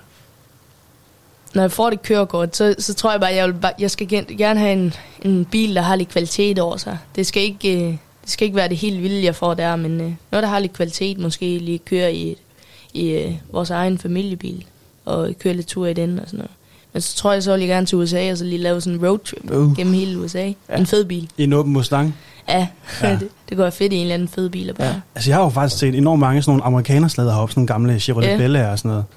Det gider du ikke, kan jeg se. Det, altså, det er mest italienske og tyske superbiler, ikke? Ja, det, ja. jeg gør mig ikke så meget af de ældre, og dem har jeg heller ikke sådan super meget forstand på. Jeg har selvfølgelig forstand på de ældre øh, Ferrari og Lamborghini'er, som F40'eren og sådan noget, der var Ja. virkelig var oppe og stadig er vanvittigt mange penge værd. Men de ældre øh, amerikanerbiler og sådan noget, dem har jeg ikke særlig, Nej. dem har jeg ikke, sådan, dem har jeg ikke nørdet mig så meget med. Altså F40 kan jeg huske, fordi jeg havde et billede af en F40 som barn hængende på min væg ved siden ja. af en Porsche 9, øh, 959. Altså det var de to, der. Ja. kom, ikke? Som ligesom konkurrerede om at være verdens hurtigste bil til at... F40'eren, det er jo en, det er en symbolsk bil. Ja, meget, meget. Alle vil vide, hvad det er, når de ser et billede Det af er en den. drengedrøm. Ja, det er det virkelig. Altså, hvor startede det hen for dig? Det ved jeg ikke. Hvad jeg, tror, en- det, jeg tror, det var meget Skagen, der gjorde det. Altså. Der Jamen, hvad for en biler. bil var din første forelskelse? Jeg kan meget tydeligt huske F40'eren. Jeg kan også huske, huske da jeg fik en, øhm, en Folkevogn Bobble som, øhm, hvad hedder det, legetøjsbil. At det var virkelig der, det startede Ja. for mig med at gå lidt op i biler. Jamen, det er egentlig sjovt. Det, det kan jeg egentlig ikke huske. Nej. Men jeg tror bare, det er en helhed af alle de biler, alle de fede biler, jeg har set. Okay. Så øh, men det er egentlig meget sjovt, at man ikke har sådan en bil, der lige gjorde, at det var den der, Ja. der gjorde, at du kom virkelig ind i det. Men man har selvfølgelig altid haft en forståelse for fede biler, og jeg har altid siddet og set fede biler og sådan noget på YouTube og sådan noget. Så og set på den. Hvad så fede biler i film? Er det også noget, du vælger film Ja. ud fra, hvad det er? Hvor, jeg hvor der er nogle fede... cool. øh, Jeg synes, det er fedt. Jeg synes, det er mega fedt, når de er i film og sådan noget, hvilke biler de vælger til for eksempel, når det er James Bond og sådan noget, super fed Aston Martin og, Mm. mm. og lave nogle gimmicks med den, der, der kan nogle specielle ting. Jeg synes, det er sjovt. Især Fast and Furious og sådan noget. Jamen, har, du, ja, har du sådan en yndlingsfilm, hvor der er en fed bil, og hvad er det så for en bil? Jeg vil sige, jeg kan godt lide uh, Fast and Furious i helheden med alle de biler, at der kommer så mange forskellige biler ind, og måden de tuner dem på. Mm. Det kan jeg godt lide. Ja. Er det ikke Fast and Furious, hvor de smadrer ret mange biler også? Altså, hvor de øh, kører race? og noget? Jeg hørte, at det, er, at det er bare sådan nogle... Øhm, hvad hedder det? Bare sådan nogle, altså nogle skaller, der de smadrer. Det er ikke de rigtige ja, ja, biler. det er ikke de rigtige. Så det er, sådan simpelthen bare en... nogle replica sagt. Præcis. Ja. Så det er bare en golf med en stor Koenigsegg Ja, ja, skal der- udenover. ja. Ja. Men, Det vil også godt nok være sadistisk at sidde og se på ellers. Når en bil bliver smadret, det er jo kunstværker. Sådan en ja, Ja. entusiast, der bare ser det gå op i flammer. Ja. Uha, Fast and Furious. Det var jo også min helt store forelskelse, da jeg var mindre. De der tunede biler, Tokyo Drift, Ja. fantastisk stykke med film. Fast and Furious 5, siger det dig noget? Nej, absolut ikke. Nej. Jeg er meget mere til James Bond, og men jeg synes jo, det er blevet for grimme biler, til gengæld i James Bond. Altså de nye, de der Ja. DB11 og sådan noget. Mm-mm. Ja, de er... DBS, ikke? DB10 Ja, og sådan noget. DBS, DB10, ja. Ja, de er nemlig altså, jeg, det gør, jeg kan godt lide, de, Aston Martin, de har altid lavet nogle meget flotte biler i. Så Helt vildt. Ja, det er nogle flotte kvalitetsbiler. Der er jo bare det, at jeg synes, Ford er begyndt at ligne Aston Martin. Ja, altså på deres øh, nye øh, SUV, øh, som Aston Martin har lavet, den, den, den, jeg ved ikke helt, jeg synes ikke helt om den, den SUV, de har lavet. Nej. Nej. den er ikke særlig køn, den minder mest om en Ford, når du kigger foran. Men hvorfor skal alle til at lave en... Altså, hvorfor skal Rolls Royce? Hvorfor skal Aston Martin? Hvorfor skal Bentley? Hvorfor skal alle de der super uh, Lamborghini jo Ja. også? Hvorfor fanden skal de have en uh, SUV, tror du? Det ligner jo, jeg ved ikke hvad. Ja, men Ferrari, de kommer faktisk også ud med en her nu. Ja, det bliver, det bliver, det, det, det er mærkeligt. Ja, især når det er sådan nogle Lamborghini og sådan noget. Men jeg synes nu, at jeg synes Urusen, det er en, det er en sjov bil. Er Jeg synes, det uh, Lamborghinis? øh, nej, Urusen, ja, ja, Ja, ja, det er Lamborghini. De lavede jo også en i 80'erne, gjorde det ikke det? En stor, kæmpe uh, fjolstrækker. Jo, det var, det var sådan rigtig, det ligner næsten en jeep -agtig. Ja, de var fede. Ja, de var Ja, ja, fordi sådan en SUV, altså det forbinder jeg noget, man ligesom har en jydekrog på, og så Ja, ja, spænder ja. man en campingvogn Ja, fast, men det ja. gør man da ikke på en Lamborghini. Altså, Det vil faktisk kun noget. det, Det vil faktisk helt, helt isoleret set kun noget. Helt bestemt. Ja. Jeg har jo et uh, spottet også en bil, uh, der boede i København. Jeg kan sige, at Michael Laudrup kører i en Lamborghini Urus. Skal du den det? Gør han det? Ja. Ja, det var så sejt. Og se Ja, det- Mister inde i sådan en. Mr. Der var jeg ved besvime. Ja, for helvede, Ja, det var fedt. Ja, det er fedt. Ja. Der er også holdt nogle øh, nede foran Skagen Fisk restaurant, har der holdt en masse fede med Porsche Danmark, som har lavet sådan et, øh, sådan et, en reklame for øh, deres Porsche, fordi der kører enormt mange Porsche her. Helt vildt mange Porsche. Det er helt vildt. Det er, det er hvert gadehjørne i 120. Ja, Jeg synes også, altså hvis nu når vi lige snakkede drømmebil øh, lige før, altså sådan en Porsche 911, altså det, det tror jeg simpelthen må være min. Ja, Drømmebil. den er, Ja. den er helt klassisk. Ja, lige er præcis den klassiske. Den er, Ja. den er flot. De laver nogle gode biler, Porsche. jeg, jeg følger øh, Christian Grav på Instagram. Kender du ham? Christian Grav. Christian Grav. Han er, øh, han er, jeg tror han er, han må være omkring 55 eller sådan noget. Han var engang med i det program, der hedder Kender du typen? Ja. Og han er også sådan en, der skriver om mænd og biler og stil og sådan noget, ikke? Nå, Christian, øh, ja, han har sådan øh, med livsstil og alt Ja, ja. lige nøjagtigt. Ja, ja. Han havde lagt øh, noget op på sin Instagram, hvor han kørte i en Porsche 911, altså en gammel en, som Ja. var dansk produceret på den måde, at de havde taget en gammel 911 og ligesom pillet den fra hinanden og Ja. fuldstændig gjort den i stand, og så opdateret den med ny teknologi også. Ja. Ligesom uh, Singer gør, er det ikke rigtigt? Uh, der er sådan en virksomhed, der hedder Singer, der også laver gamle Porsche om til sådan, altså Ja. moderne biler. Nå, Fuck, det er fedt. det er meget sjovt. Ja, det er mega fedt. Det er jo også noget med, at vi har jo en dansk produceret bil. Jeg tror Ja. faktisk endda, vi har to. Den ene, det ligner jo sådan en glorificeret golfvogn, hvor, hvor man ligesom sidder uden Der- tag ja, på. og der er også den der fisker, der, der er Det lavet. er det, den hedder. Det var den, der øh, i et afsnit af, jeg tror, det var Top Gear, den gik simpelthen op i flammer. Ja, og det kan jeg faktisk godt huske, ja. Ja. Vanvittigt scenarie, Ja, ja. hvor Jeremy Clarkson han fiser rundt i den, og lige pludselig siger det bare, fuff. Det, det er bare sådan en Instagram-story, jeg har givet dig, Christian. Hvad, hvad tænker du om sådan noget der? Jamen, jeg synes, det er, jeg synes, det er fedt. Ja, Det er, det er spændende. Jeg kan godt lide, jeg synes også, det er, de er sjove, sådan nogle gamle biler, og hvordan man producerede biler i gamle dage og sådan noget. Det er sjovt at kigge ind i. Det er det virkelig. men Og det er mere det nye luksus superbilsmarked, Ja. øh, marked, du synes er spændende. Ja, det, det synes jeg, det er i hvert fald det, jeg interesserer mig mest for, kan man sige, ved, øh, ved, ved alle de nye, og dem jeg mest kender til. Nu. Men jeg kender selvfølgelig til de ældre 911 og Lamborghini Countach og Testarossa. sådan noget. Countach, ja. Jeg sidder også og helt drømmer mig væk om. Ja, altså, når jeg engang får det skide kørekort, hvad jeg så skal ud og investere i med Ja. det samme. Er det ikke en Countach, han kører i, i uh, Wolf of Wall Street? Jo, Er det Countach? Countach. Countach, Countach. Som jeg har hørt, altså selvom den ser fuldstændig vanvittigt fed ud, ja, den er så vildt. det skulle være en af de mindst aerodynamiske biler, der findes. Ja, den er, den er også. Den er upraktisk. Helt Det idiotisk er bil. Mega varm indeni, og der er vinduet der. Du kan kun åbne sådan her. Ja. Ja. virkelig. Ja. Den er ikke, den er ikke praktisk. Alright. Christian, vi er faktisk, øh, vi, er, vi har snakket en halv time nu. Altså, Jeg det går, synes, tiden flyver afsted. Jeg vil Ja. meget gerne bare sidde og, øh, Ja. og drikke, nu kan du selvfølgelig ikke drikke rosé med dig, men drikke noget andet og sidde og snakke biler hele eftermiddagen. Vi har jo også et par rapportercykler, så det kunne jo være, at vi lige skulle ud og spotte nogle biler sammen på et tidspunkt. Der holder en Fiat Panda og så videre og så videre. Ja, ja, ja, vi har fede biler her på redaktionen i øvrigt. Øh, øh, Christian, prøv nu at høre, vi skal simpelthen lige have et stykke musik mere på, og du får igen budet. Hvis ikke du finder noget fed frem, så sætter jeg altså Beatles på, som en, og det er en trussel, skal jeg sige. Der bliver siddet og taget til hovedet lige nu. Ja, Tankerne, Hvad de skal vi flyver sætte på? Hvad skal vi sætte på? Jamen, det er fuldstændig op til dig nu. Jeg vil bare gerne, fordi jeg vil gerne med på tur. Jeg vil gerne tages med ind i, hvad du ville sætte på, hvis nu du havde fået den skide Ferrari og skulle ud og fræse nu.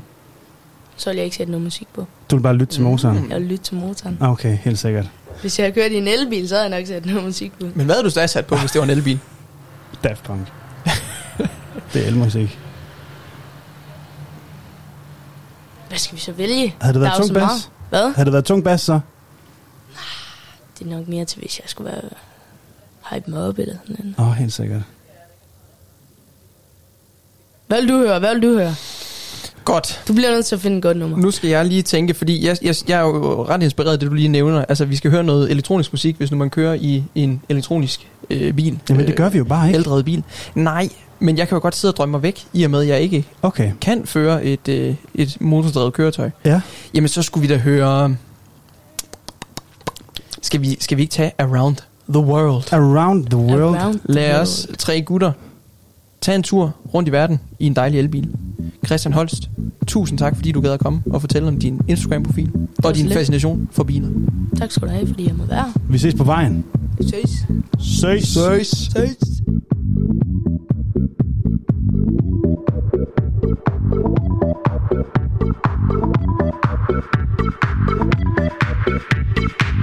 Thank. Thank you.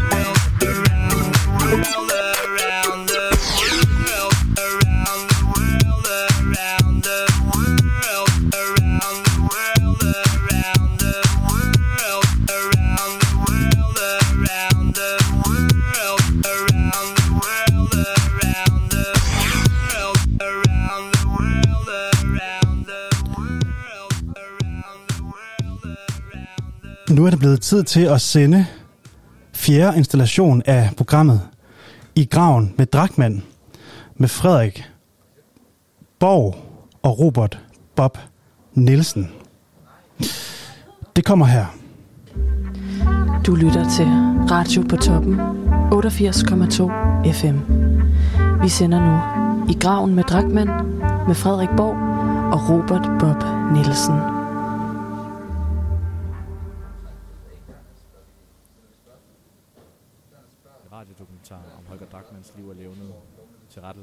Researchet af mig, Frederik Borg og Robert Nielsen. Dokumentaren er blevet til ved hjælp af den brede litteratur, der er skrevet omkring Holger Drachmann, og forskellige personlige erindringer af skavboer og andre kulturinteresserede. Det er vigtigt at understrege, at det her det er vores perspektiv på Holger Drachmanns liv, og det er jo selvfølgelig altid vigtigt at være kildekritisk, når man beskæftiger sig med historisk materiale. Vi vil i den sammenhæng opfordre jer lyttere til selv at samle noget af Holger Drachmanns litteratur op, så I kan få jeres eget perspektiv på hans liv. Vi er nået til afsnit 4, og vi skal i dag åbne op for en af Holgers største inspirationskilder, nemlig kvinderne i hans liv. Vi elsker vort land, når den sinede jul tænder stjernen i træet med glans Robert. i Frederik. Vi skal i gang i øh, et rigtig spændende kapitel i øh, Holger Drachmanns liv. Ja, nogle, øh, ja, ja, ja, et kapitel, det er jo, kan man sige, der, ja, så en, der følger ham hele livet jo, ikke? Det er ja. altså hans, øh, hans kvinder, hans, øh, hans muser. Mm. Og det har jeg glædet mig rigtig, rigtig meget til, fordi at... Øh, Ja, sådan en lille skabs øh, ser, hører, læser som mig, er jo øh, glad for at, at, at læse lidt kulørte historier, og det må man sige, der er mange af om øh, Holger Drachmann, og øh, der er også mange meninger omkring, hvad man skal lægge i de her historier. Vi så sent som i går hørte vi jo øh, Paul Berndt øh, omtale Holger Drachmann som en kvindebedår, men bestemt også en, som øh, kvinderne flokkedes om, så øh, de er så lige så vel selv kommet hen, som han er kommet hen til dem. Ja, ja, ja lige præcis. Øh, han, har været, øh, han har været om sig, og det, øh, altså, øh, denne del af livet, når, når, og det er den, vi beskæftiger os med i, i dagens afsnit, øh, altså hans, hans kvinder, hans muser og, og eskapader, Eskapader, ja. det er ikke mindst.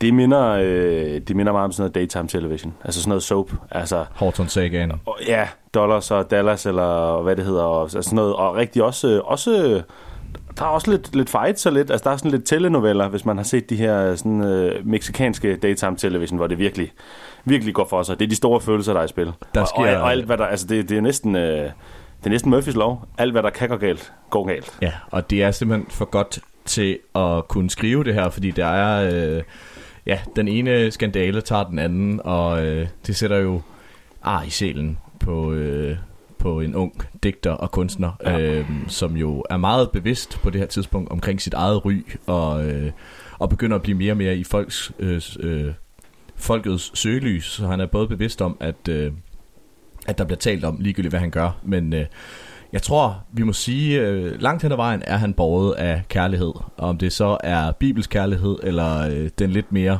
kødelige kærlighed, det må være op til læseren at fortolke. Men det er i hvert fald nogle rigtig spændende ting øh, at søge ind i det her. Ja, han er øh, altså selviscenesættelsens mester. Det må man sige. Men han er også sidespringenes mester. Det er han. Og, øh, og jeg tror, du, øh, du sagde det meget godt, at, øh, at på et tidspunkt, at Drachmann, han havde en, en type. Ja, det Ja. var vist i, i andet afsnit, vi fik åbnet op for, at øh, Holger han har en type, og det er bestemt ikke en, som er ene barn. Der skal gerne være en søster. Ja, vi hører allerede øh, med Wilhelmine, som vi har åbnet op for i, i afsnit 2, øh, Johans søster, øh, om der lige er noget imellem de to. Er der ikke så mange øh, ting, der er talt om, men i hvert fald fælles for alle de andre kvinder, vi hører om i Drachmanns historie, det er, at de har søskende. Ja. Og øh, han er ofte også forelsket sig i den ene, for så at tage den anden.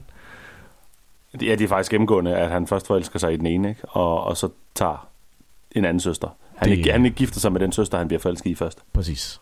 Øhm, om det er godt eller skidt, det, det kan man jo se. Så, det skal man nok have været der for at vide, fordi at, øh, det er jo nogle dejlige damer, mange af dem, som han øh, ender med at være sammen med. Lyder som om, at de i hvert fald gør rigtig meget godt for både hans arbejde, men også hans øh, ved og vel. Ja.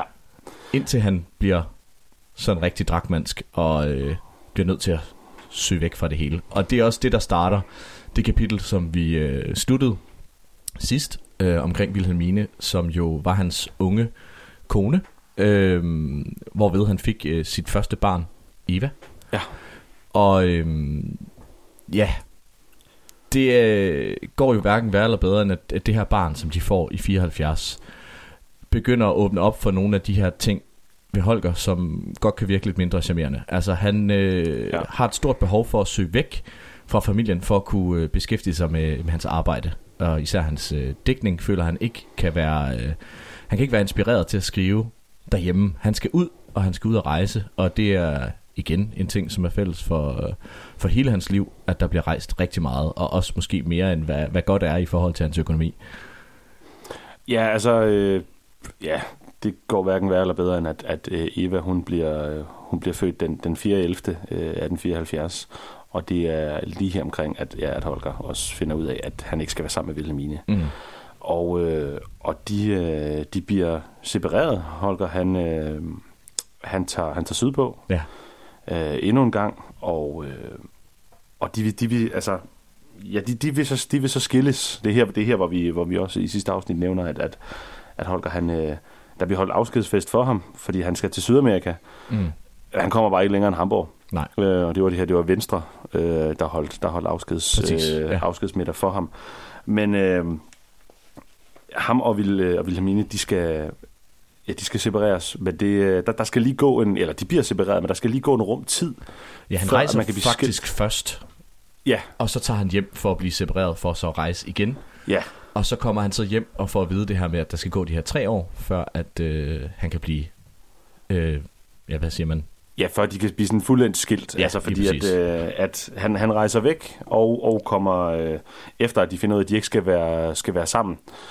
Øh, og, og, og han tager så en, endnu en tur efter, de bliver, de bliver sådan fuldbyrdet skilt, men, øh, men det er sådan beskrevet meget godt, at øh, jamen Holger, han, han vil gerne være en, en fri mand, og det her med at leve, øh, leve frit, og øh, jamen det, det, det vil han gerne vise frem, og det, øh, det kan man spørge sig selv, om, om Wilhelmine øh, måske i virkeligheden også vil. Mm. Øh, så det er beskrevet, at de, øh, at de den 29. 8. Øh, 1875 går en tur i Tivoli, men sådan lidt for at skryde, for lidt at vise sig frem, at, Mm. øh, at selvom at, øh, Holger han er taget væk, og har været væk længe, og, og de er blevet separeret, så kan de stadigvæk godt være sammen, fordi ja. de er fritændede. Se os. Ja, se os. Vi er, vi er her stadigvæk, og han, øh, han går rundt, øh, de går rundt der, og, og folk øh, lægger mærke til dem. Og dagen efter bliver de så, bliver de så separeret. Ja. Eller bliver de, bliver de så skilt. Ja. Men, men der er lige den her øh, hage ved det, at, øh, og det er endnu en grund til, at vi også har nævnt, hvorfor øh, Holger han bryder med, med Brandes-brødrene. Ja. Øh, og det her, det omhandler så øh, mere Edvard Brandes, fordi at øh, Edvard Brandes har, jamen, kan rigtig godt lide Wilhelmine, Mm. og, og, har, og har stor medlidenhed med hende. Og vi nævnte også øh, i tidligere afsnit de her øh, fester i lejligheden på Hotel Phoenix, hvor øh, både Brandesbrødrene og Wilhelmine og Holger har været i deres lykkelige tid, og der er mange af, ja, begge Brandesbrødrene beskriver Wilhelmine som en, øh, et festligt indslag og øh, et behageligt menneske at være omkring. Ja, man kan måske, måske forestille sig, at han har, Edvard Brandes måske har været en lille smule lun. Tror på, du det? På, øh, på Wilhelmine. Okay. Må, må, måske, øh, når, nu, når, nu vi tager, når nu vi tager den daytime television style her, Ja, med eskapladerne, så, men det, det kunne man måske godt læse ind i, fordi han, han bliver lige pludselig en, en rigtig ridder, Ja. en, en rigtig gentleman, og vil hjælpe Wilhelmine, fordi han synes simpelthen, at det er, at det er unfair, at, øh, at, hun vil, at, at Holger vil, vil skilles øh, fra hende. Og øh, så, så han synes, at hun skal, hun skal have, øh, hvad, der, øh, ja, hvad der tilhører hende. Hvad der tilkommer hende, ja. Ja, og, øh, og han hjælper hende egentlig med at få, øh, jamen at få, at få udskudt den her, øh, den her skilsmisse. Og, øh, og går egentlig bagom, øh, fordi det, det, det når lidt længere frem i tid, så, øh, og det kommer vi til lige om lidt, så har Holger en anden, han godt vil gifte sig med. Ja. Og det har Wilhelmine også. Ja. Øh, men for at de kan få lov at, øh, at blive skilt ordentligt og gifte sig igen, jamen der skal, der skal gå tre år imellem her. Ja. Og det prøver de ligesom at, at, at argumentere for, at det skal fjernes. Ja. Og det, er- det er de begge to enige om, Wilhelmine og Holger. Mm. Men øh, og den, den, øh, der, der, er han en, øh, der er han en rigtig røver. Han går, han, han går sgu lige bag om ryggen på sin ven der, Edvard Brandes, Ja. på, øh, på Holger her. Og øh, får ham i øh, brevskorrespondence til at indrømme af, over for Wilhelmine, for ellers vil hun ikke gå med til det. Nej. Selvfølgelig hjulpet af Edvard Brandes. Mm. Øh, opfordret øh, af ham til, at øh, jamen, han skal indrømme sine eskapader, at han har været, øh, Utro. at han har været hende utro, Ja. mens de har været separeret. De er ikke skilt endnu, men de er separeret, men der skal man stadigvæk, øh, der, der skal man lige holde sig på dødens smalle sti. Det skal man. Og det indrømmer han. Og, øh, Og, og det han, kan vi jo øh, bare opfordre alle til her. Hold jer på dydens smalle sti. Ja, jo, jo, jo, fanden da. Jo, jo, jo da. Det, altså, nej, nej, det, det vil vi da overhovedet ikke opfordre til at, at noget som helst. Nej. Øh, og så, men han, øh, han, går lige, øh, han går sgu lige til en dommer øh, med, øh, med de her breve, hvor Holger indrømmer sine eskapader og Mm. tidligere brevvekslinger. Øh, og, øh, og det gør så, at, øh, at de får lov til at blive skilt, øh, Holger og Wilhelmine. Ja. Og Wilhelmine får også lov til at gifte sig igen. Mm. Men det gør Holger ikke. Nej.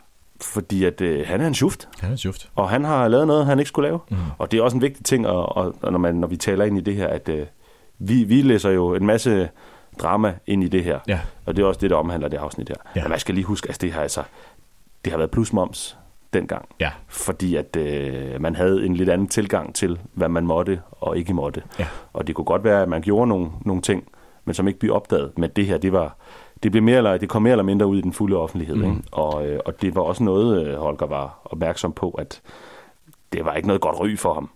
Øh, fordi man kunne da være folkelig, men man kunne også være for folkelig. Jeg hører i natten den vuggende lyd af Venetias vand. Det kommer hid over med klagende våger, som nærmer sig langsomt dukkende under den buede bro. Jeg sidder på tærsklen, forstandig og klog, men vi kan et syn i en eventyrbog, sådan om natten os møde, snevide, snevide, du døde. Øhm, så ja, de, øh, de bliver skilt, Wilhelmine og Holger, og øh, der beskrives også i, øh, i, i noget af det litteratur, jeg har læst, at øh, Wilhelmine bliver rigtig ulykkelig. Ja, men noget af det litteratur, jeg har læst, Mhm. mm-hmm. står der nemlig også, at Holger bliver rigtig ulykkelig. Ja.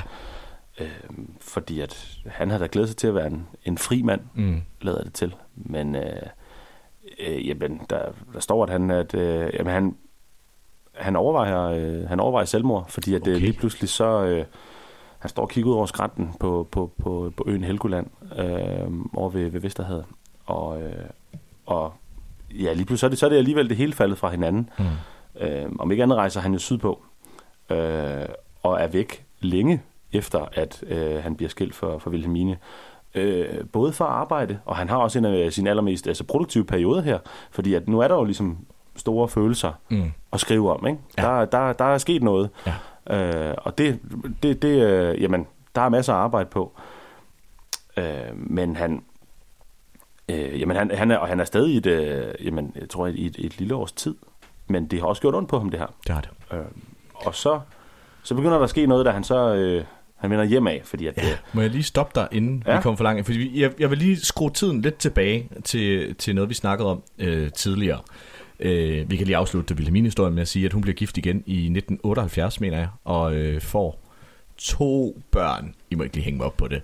Men øh, det bliver også beskrevet som om, at det er ikke et super vellykket ægteskab, øh, men mere end det bliver der ikke rigtig skrevet. Men hun brænder i hvert fald alle breve øh, og digte, som hun har fået af Holger. Så, så ja, det har, det har gjort ondt, og vi har desværre ikke øh, de korrespondencer i vores, øh, i vores bibliografi omkring øh, Holger Dachmann, fordi at hun har altså været rigtig træt af situationen, og måske meget, øh, hun bliver beskrevet som det her unge sind, har bare brændt det hele. Ja. Øhm, men Holger og Wilhelmine, de møder hinanden i, hvad er det, slutningen af 60'erne, start 70'erne. Ja, start 70'erne. Ja, fordi at der står nemlig en meget sjov lille bihistorie øh, i noget, jeg har læst omkring, at i 67 møder Holger en, øh, en kvinde på en båd, der hedder Margrethe Fibier. Ja. Og øh, det er egentlig bare sådan en lille sjov sidehistorie i forhold til det her daytime television øh, koncept, vi har kørt. For jeg ved ikke, om du kan huske, hvordan, Wilhelm, hvordan han ligesom øh, gjorde kur, kur til Wilhelmine. Jo, jo, jo, han, øh, han, ser, han laver en serenade. Lige præcis. Og allerede i 1967 er der øh, beskrevet, hvordan han gør det samme for hende her Margrethe Fibier, som han møder ombord på et skib. Okay.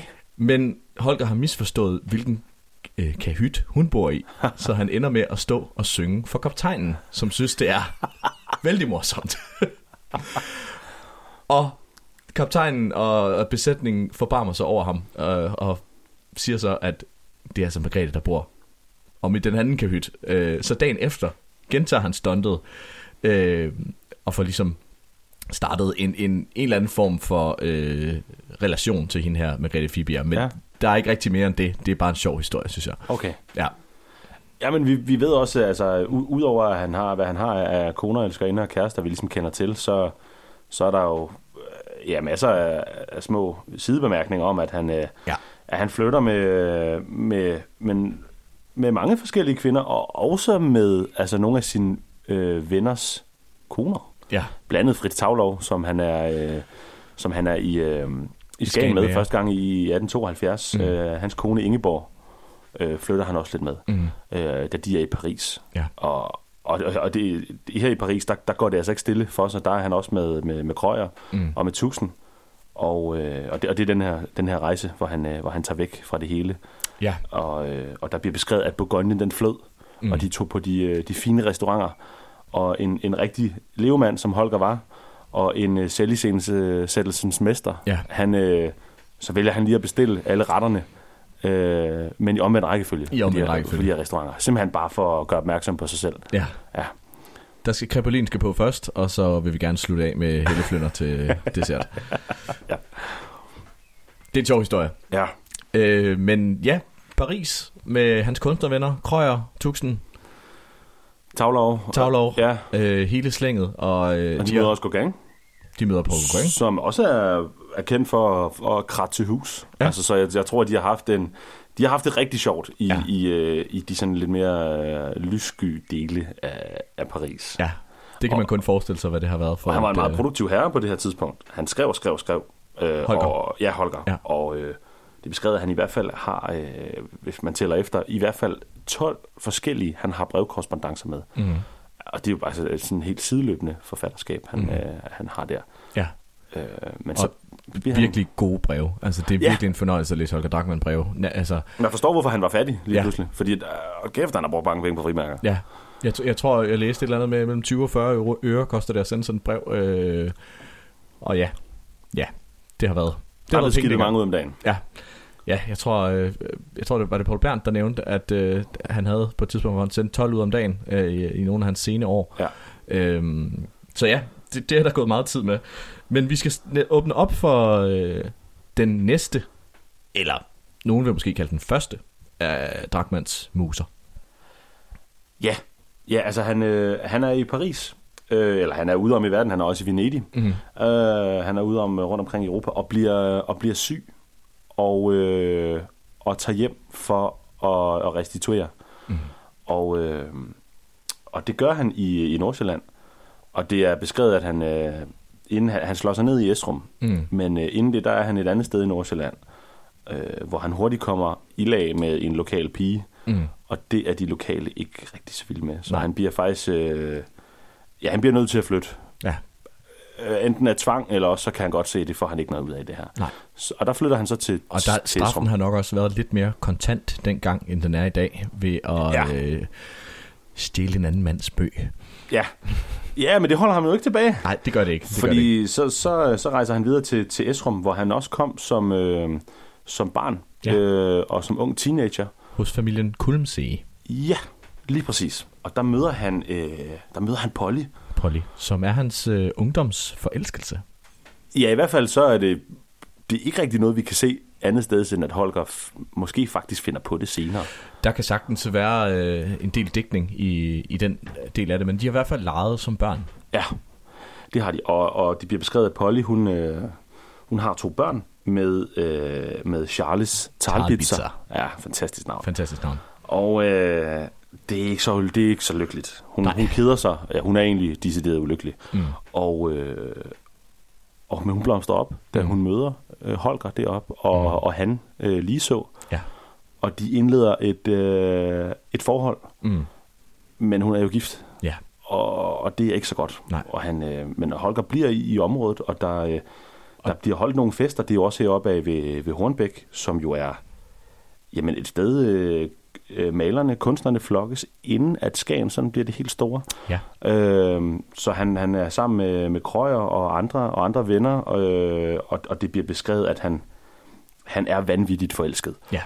Og det er meget svært at gemme, og han, øh, der er blandt andet en fest, øh, hvor, Ja. hvor, hvor Polly også er, er med. Og han, øh, Og det er så her, at han finder ud af, at Polly er for, forlovet, eller er gift med Charles Talbitzer. Ja, og han, øh, han, øh, jamen, han er simpelthen så rundt på gulvet over, at og, ja, han lyder som om, han simpelthen bare er smadsforelsket. Sådan en Mm. rigtig teenageforelskelse.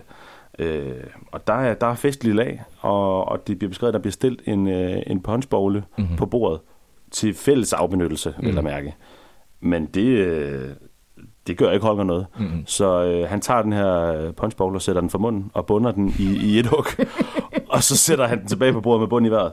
Og, og der tænker øh, de andre med til festen, at "Nå, nu, nu, er han, nu er han nok færdig for i aften. Ja. Men han fortsætter. Han kører bare på. Han kører bare på, og, og det er egentlig, øh, altså det, det er bare historien om Holger i forhold til, Ja. at i hvert fald i festligt lag, at han, øh, han lyder som en, der kan tage fra. Ja. Han har også været en høj mand, men han, øh, han giver den gas, og, og, og hans venner ved godt, at øh, det, det, det, det ses for tydeligt, og det begynder også at ses i hans dækning, at øh, der er så kommet en kvinde i spil igen. Ja. Og øhm, ja, hvem har ikke en kammerat, som der kan tage fra på den måde og bare fortsætte? Altså sådan, det, det taler jo fantastisk ind i vores øh, øh, 2021 drukkultur. ja, meget. Men det er sjovt, fordi at, at den anekdote havde jeg ikke hørt før. Nej. Øhm, men i, øh, i det litteratur, jeg har læst, vi har jo beskæftiget os med lidt forskellige ting, for ikke at skulle gentage hinanden og bare sidde og være enige. Men i min øh, litteratur bliver der ligesom beskrevet det her med, at øh, da han møder, øh, da han finder ud af, at Polly øh, er gift med, med Talbitzer, Ja. der bliver han så øh, ulykkelig til den her fest, at han hopper ud af vinduet. Ja, det er rigtigt. Det er rigtigt. Og, altså, der, altså, er der nævnt noget om... Øh, om han fortsatte efter det? Ja, hvilken, hvilken etage øh, det, det, det, det var fra. Nej, jeg ved ikke, Nej. hvor høje bygninger der er i Esrum på det her tidspunkt. Men, øh, men det er i hvert fald endnu en sjov historie. Og, øh, men de bliver ligesom ved med at... Øh, der bliver beskrevet, hvordan at de mødes ved skrænten ved Esrum Sø, Sø, øh, Esrum Sø, Esrum Sø og øh, betror sig til hinanden. Og øh, der står direkte citeret, at øh, Polly siger til ham, at øh, hun har brug for en mand at betro sig til. Og det er Ja. altså ikke Talbitzer. Så øh, hun har helt sikkert også ført øh, Holger an og, øh, og været bevidst om, at hun kunne få noget ud af den der relation. Og øh, de har jo også været, øh, ja, til dels været, været forelsket, øh, selvom der står lidt forskellige ting omkring det. Øh, der står også, at Polly i til tider ikke rigtig magter øh, Hol- Holger. Ja. Øh, som jo er, kan være meget, meget insisterende. Både i sine breve, men garanteret også øh, verbalt. Og øh, samtidig er Polly også en, øh, en kristen kvinde, bliver der beskrevet. Ja. Og øh, er bevidst omkring det her de her moralske skrubler, der vil være ved at træde ud af ægteskabsløftet og øh, ja, tage, øh, gå, gå den vej, øh, gå de kødelige lysters vej. Ja, hun har nok haft nogle, ja, nogle, nogle moralske kvaler. Øh, det, det, kan man, øh, det kan man sagtens forestille sig. Men øh, nonetheless, så fortsætter affæren. Og øh, jo længere den ligesom kommer hen, øh, så begynder det ligesom at blive så voldsomt, at øh, de formår faktisk at skjule det for Talbot så langt hen ad vejen. Ja. Men en dag sker det skæbnesvanger, som det jo gør, i et tid, hvor prævention ikke nødvendigvis har været øh, allemands eje. Nej. At Polly, hun bliver gravid. Ja, men det ved Holger ikke. Det ved Holger ikke. Nej. Og det ved og Talbot ved heller ikke, at det ikke er hans.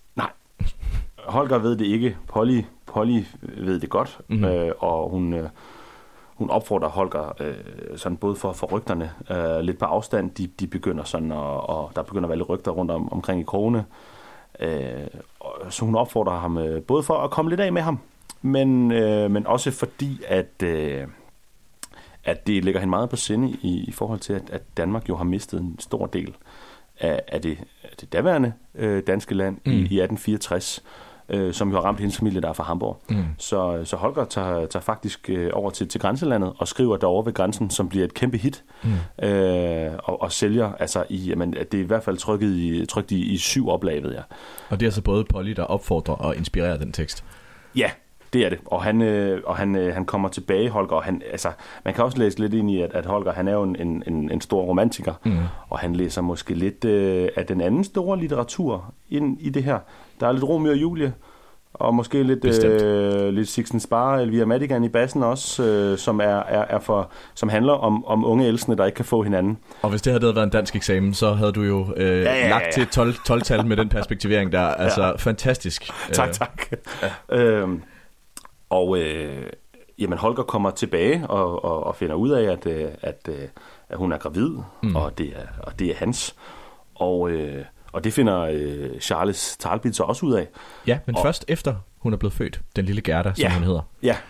Og, øh, øh, de bliver nødt til at krybe til korset, og øh, også fordi, at den her forestående forelskelse jo øh, viser sig at være mere end bare flygtig. Altså, de... Øh, Holger vil rigtig gerne gifte sig med Polly, eller i hvert fald have et, et, øh, en ægte relation til hende, og ikke bare være on the side. Nej, det er jo nemlig det, vi, vi nævnte tidligere i forhold til, at Holger han gerne vil giftes igen. Mm. Det er nemlig med Polly. Lige præcis. Øh, og det prøver han jo at få i stand, men får jo ikke lov, øh, fordi han, at, øh, at retten vurderer, at øh, han har været... Øh, han har været utugtig. Ja. Men, øh, og, og Charles Talbot, så han, øh, han er en god overbærende mand. Han, øh, han tilbyder at, at, tage, at tage Gerda ind som, som sin egen, Mhm. og, øh, og, og glemme alt, hvad der er sket. Men, øh, men Holger overtaler, kan vi vist nok godt sige, Polly til at, at rejse med sig. Og Ja. hun mister så forældremyndigheden over de to børn, hun har med, med, med Talbitzer. Mm. Og de rejser, øh, de rejser til Malmø Mm. for at komme væk fra det hele. I min bog står der faktisk, at han kidnapper hende. Ja, det, her, ja, det, det insinueres der også Ja. øh, lidt her. Øh, ja, det, det, det, Det er svært at lige Den- den er svær sætte ligesom i, hvad at- man skal ligge i den, øh, ja, i den øh, ordbeskrivelse. Men, men i hvert fald, det har været til dels frivilligt, men der kan sagtens også have været nogle hæftige... der har i hvert fald krævet noget overtagelse, og det kan vi også læse ind i, hvad der sker efterfølgende. Men, ja. men de tager til Malmø, og, og hun bliver, øh, for at hun, øh, jamen, hun, har nogle, hun har nogle moralske kvaler, og du har jo også beskrevet, at, at, hun, at hun jo hun jo savner sine børn, Det og, hun. har, og har både, både på grund af, af, af sit, sit kristne ophav, mm. men også som mor, øh, Ja. kvaler med. Og, Der bliver og beskrevet, at hun, hun, hun får nævesambrud, som der jo er øh, dat- datidens ekvivalens til ja, angstanfald. Øh, ja. Det, det er et, et, øh, en diagnose, der bliver stillet meget, men, men hun er i hvert fald meget, meget ulykkelig. Det er meget for kvinder også. Ja. Altså, det, er næsten, det er næsten som, altså hver gang, at, at mænd synes, at kvinder er en smule træls. Lige præcis. Så er det nerverne. Lige Og præcis. der, det har jeg også, hvad jeg har læst her. Hun bliver syg, og det er med nerverne. Og der kan vi opfordre til, hvis man læser noget gammel øh, læge øh, litteratur omkring øh, forskellige, der er nogle fuldstændig rabiate. Men hvis man øh, tager nogle, nogle, nogle nutidens briller på, kan man godt øh, få lidt sjov ud af at læse nogle af de ting der, fordi det er nogle spændende øh, metoder, der er blevet brugt til at løse øh, hysteri og ja. nervesambrud. Ja, hysteri er en gennemgående ting her. Ja. Og, øh, men, altså, men herfra, der går den jo rigtig... Altså, udover at, at hun jo er en gift kvinde, mm. Polly, og er taget med, måske blevet kidnappet af Holger, øh, og har fået en, en, lille pige, eller er på vej til at få en, en, en lille pige øh, og, tager til, og tager til Malmø. Mm. Øh, så nu går der altså rigtig øh, soap i den. Det gør der. Fordi at... Øh, Og måske skal vi lige understrege, at, at Holger er jo sindssygt produktiv, samtidig med det Ja, her, ja, ja, sker. Ja, for der er jo noget at skrive om. Ja. Der, er- der er sat med noget at skrive om. Der, Mm. mm. der er gang i den her. Øh, men øh, Holger kender fra, fra tidligere bekendtskaber og festlige lag i, i København en, øh, en svensk læge, Dr. Theorin. Dr. Theorin? Ja, og øh, Holger han, øh, han havde været i Paris af nogle omgange før det her, og skal ned og gøre øh, noget arbejde færdigt, som mm. åbenbart kun kan foregå i Paris. Det kender man jo godt. S- selvom han har en kone, der er gravid, han lige har stjålet fra en anden. Ja. Men Dr. Dr. Theorin, han, han bor i Lund, og hun bliver indkvarteret hos Dr. Theorin, og øh, Holger, han, øh, han drager mod Paris. Og da han så kommer hjem igen, Mm. så er Polly væk. Ja. Polly, hun er, hun er simpelthen stukket af. Ja. Med endnu en mand. Ja. Øh, Dr. Theorin, som i øvrigt er gift og har tre børn, de er stukket af til Christiania. Christiania. Som er Oslo i dag. Ja. Øh, og øh, i ægte middelalderlig stil, så, øh, så tager Holger efter dem. Ja. Holger, han, han, tager til, han tager til Oslo. Mm. Og, øh, og der bliver et, et, et, øh, et lille opgør, mm. øh, som, går, øh, som går for sig. Det er ikke beskrevet, om de er decideret op og slås. Mm. Øh, men der, er i hvert fald, der har i hvert fald været gang i den. Og han får, øh, ja igen, så overtalt, skråstrej kidnappet Polly Ja. med hjem igen. Og, øh, og de, øh, de øh, indkvarterer sig på et hotel på Tordenskjoldsgade i København. Mm. Og øh, Holger, han, øh, jamen en af de første dage, de er der, der går Holger sig en tur. Og øh, da han kommer tilbage, så hun sat med væk igen. Så hun væk igen. Så hun væk igen. Og hun har så lagt et lille brev til Polly, Holger. Polly, Polly, altså. Ja, og skrevet, at han ikke skal, han skal ikke, han skal ikke komme efter hende. Nej. Hun har øh, taget sin beslutning, Mm. og hun tager tilbage til Dr. Theorin. Ja.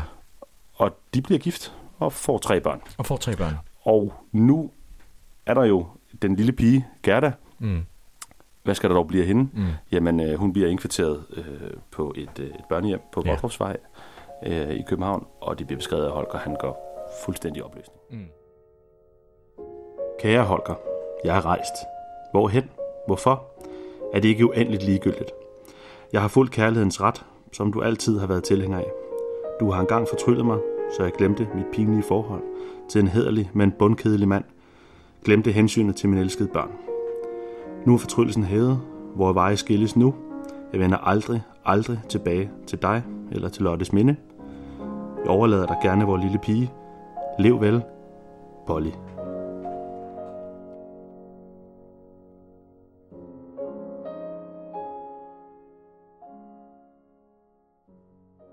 Og ikke øh, blot øh, går i opløsning, altså der er jo stadigvæk lige lidt kapitler tilbage i Polly eskapaderne, fordi at øh, Polly har en lille søster. Eller hun har faktisk to. Øh, tvillingerne Valborg og Emmy kunne se. Ja. Og Holger begynder at bruge Emmy som me, øh, mediator imellem, øh, øh, ja, imellem hans og øh, Pollys øh, korrespondencer, og prøver at få hende til ligesom at, øh, at bringe nogle beskeder til, til Polly. Og øh, det er en lille smule forvirrende, fordi at der er flere forskellige kilder, der siger noget, noget lidt tvetydigt. Øh, Holger kender selvfølgelig Emmy fra, øh, fra barndommen også, men bliver altid beskrevet som, øh, som, som hans lille niece, og han som, som sådan en større øh, ja, storebror-rolle. Ja. Så der har helt sikkert været øh, noget i den der relation, men øh, vi kan i hvert fald blive enige om, at Emmy er fascineret af, af Holger. Øhm, der beskrives, hvad da, da de møder hinanden første gang, øh, hvor Holger lige pludselig tropper op øh, på hendes adresse i Hamburg. Ja. At, øh, at hun er forbløffet over at se den her mand. Øh, men han bliver også forarvet over, at hun ikke har læst hans litteratur. Hun har kun læst en enkelt, som hun har foræret til hendes mor. øhm, men hvad gør man så som stor forfatter? Man sender selvfølgelig bare lige det resterende litteratur tilbage til hende, og hun læser det og bliver meget, meget fascineret af det. Ja.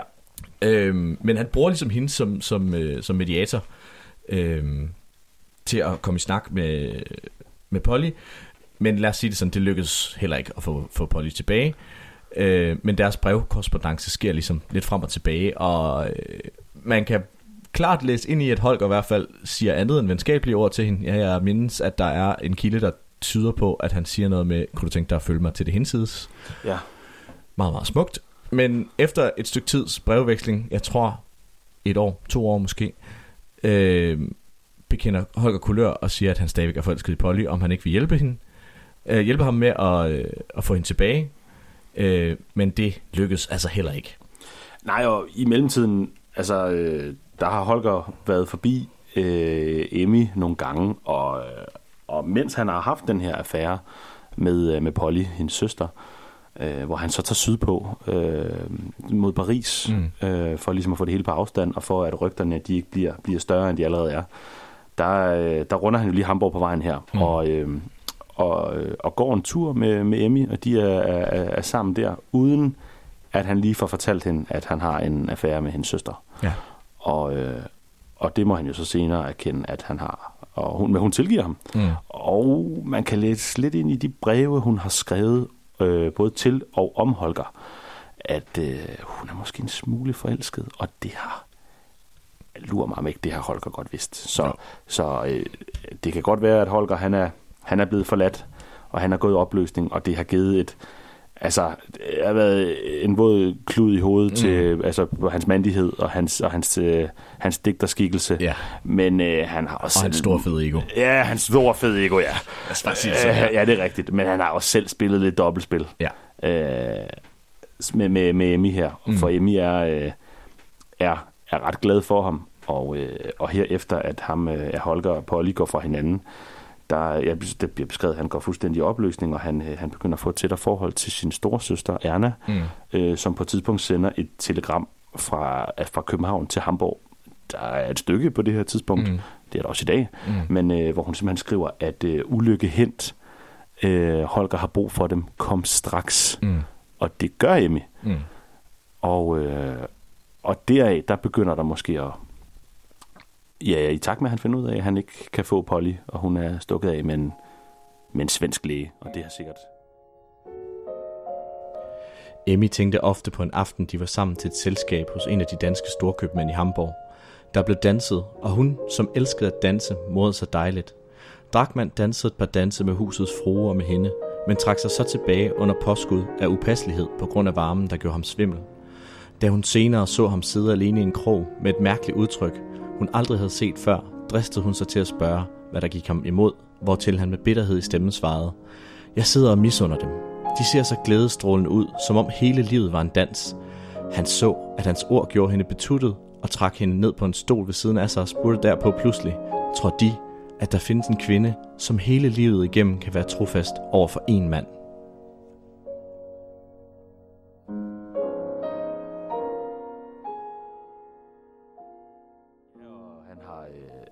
Han har nok siddet og set lidt mut ud, og det har været lidt synd for ham over i hjørnet. Og så øh, er unge Emmy kommet ham til undsætning. Han har jo været den store digter.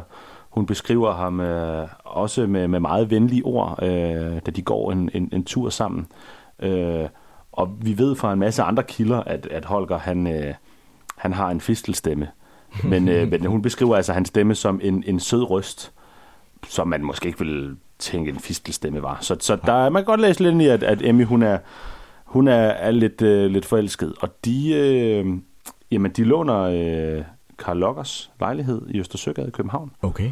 Og øh, apropos festlig lag, så har vi jo prøvet at, øh, at gå Holger Drachmann og også øh, Karl Locker lidt i bedene. Mm. Og har... Øh, for der findes nemlig en, øh, en locker punch. Der findes nemlig en locker punch. Og hvad skal der i en locker punch, Robert? Jamen, der skal en, øh, en meget, meget, meget sød øh, sirup i, øh, som er lavet med, med skrald af, en- af en masse citrusfrugter. Og, øh, og nogle øh, ret julede krydderier, nellikør, vanilje og kanel. Øh, og så skal der øh, en flaske hvidvin i, og der skal en flaske sherry i, og så skal der en halv til en hel flaske rom i. De har nok kørt med en hel. Ja. Og den har vi prøvet, og den, den er vinende sød. Den er vinende sød, men, Øh. men på ingen måde ubehagelig drikke. Den, Nej, øh, det- den, øh, den glider sgu lige ned, og det har den øh, til dels også gjort øh, dengang. Det, altså, det hedder en locker punch, men altså, må ikke, at, at, at Holger han også har, har taget fra. Man drak meget punch, punch ja. hvordan man nu siger det. Øh, dengang specielt, øh, at vi hørte, at han, øh, han, han bundede en, en hel øh, punchbogle. Ja. Øh, Holger har også, der findes også en Holger Drachmann punch. Ja. Øh, der skal dog nogle, nogle ting i, der ikke er lige til at skaffe. Og så skal der også nogle, nogle lidt sjove øh, blandinger Mm. øh, i. Øh, så altså, Holger har, lyder heller ikke som en, der har været videre kulinarisk øh, begavet. Nej. Øh, der, der skal blandes nogle ting, hvor det er... Jamen, det er fællesnævnerne, det er dyre ting. Det er nemlig rigtigt. Ja. Det er nogle dyre ting og nogle eksotiske ting. For Ja. der skal både cognac i, og der skal Jamaica-rom i. Og, øh, og, og der skal en, en, en meget specifik øh, sirup digestivo ting fra lavet på noget bregnødtræk fra, fra Italien. Så det er også for mange forskellige lande. Og så er der også noget meget, meget eksotisk, specielt for tiden her. Hvordan han har fået fat i det her, det, det ved jeg ikke. Øh, der skal også en ananas i. Ja. Øh, der skal, og så skal der selvfølgelig også lige øh, to flasker champagne i. To flasker champagne, simpelthen. Så Holger, han har været en, han har været en dyr dreng. Det har han. Øh, og den, den vurderede vi, vi ikke havde lyst til at prøve. Øh, Jamen, også mest fordi, at, at bare tingene i sig selv vil jo nærmest komme op i øh, ja, en rundt regnet 500 kroner seddel, ikke? Øh, Jo, jo 1.500 kroner, tror jeg. 1500 Ja. kroner, ja. Øhm, Jo, det, det, er, øh, det er på en måde sådan lidt, øh, det, det er lidt synd for alle de ting, man nu putter i. De, de, jeg tror, øh, vi er øh, kulinarisk anlagt. Det, det, det tror jeg, det tror jeg godt, vi tør indrømme. Og Mm. det, det vil være synd for både øh, rom, cognac og champagne, og ananasen i virkeligheden også. ja, og vi er Øh, da også øh, lidt sparsonlige, når tingene kommer til det. Det er vi også. På den måde slægter vi overhovedet ikke Holger på. Holger, han har, han har bare kørt. Men, men, øh, men øh, den her Locker Punch, kan, kan, som, som Holger øh, sikkert har drukket meget af, Mm. den kan godt øh, anbefales. Øh, og, og jeg har sådan lidt, øh, altså på, på mange måder, så var Holger jo også en forgangsmand. Og, øh, og Holger var i, øh, i Skagen og U29. Og den, øh, den har lidt sangria over sig, den her. Det så, den det, bestemt. så det, øh, det, det, det er sådan en, en Skagen sangria. Sangria og gløk på en eller anden måde, ikke? Jo, jo, at den har nogle af de her varme krydderier, øh, men den skal helst serveres iskold. Mm. Og vi tør godt, øh, vi tør godt anbefale, at, at der skal en hel flaske rom i. Ja. Øh, Det hjælper lidt på sødmen. ja, det, ja, det, ja, den bliver ligesom den bliver for sød, og den kan også godt trække lidt mere citrusfrugt. Sagtens. Men, øh, men en, en, god, en god sommer en, hvis man, øh, hvis man lige vil skifte, skifte sangriaen ud, eller, eller hvad man nu ellers øh, trakterer med, når man har, når man har gæster. Kyber, sæt mig vinen frem på bordet. Den fra 1870. Den, hvorom jeg gerne kunne gøre mere end 1800 gode vers. Hvorfor jeg er frisk og end i live? Ja, den ting, jeg nemt forklare kan. Jeg har stundom drukket gode vine, sjældent eller aldrig drukket vand. Denne farsot, som nu hæver staden og gør godt folk utryg vidt om land, den er ikke løn for gode vine, den er straffen for det slette vand.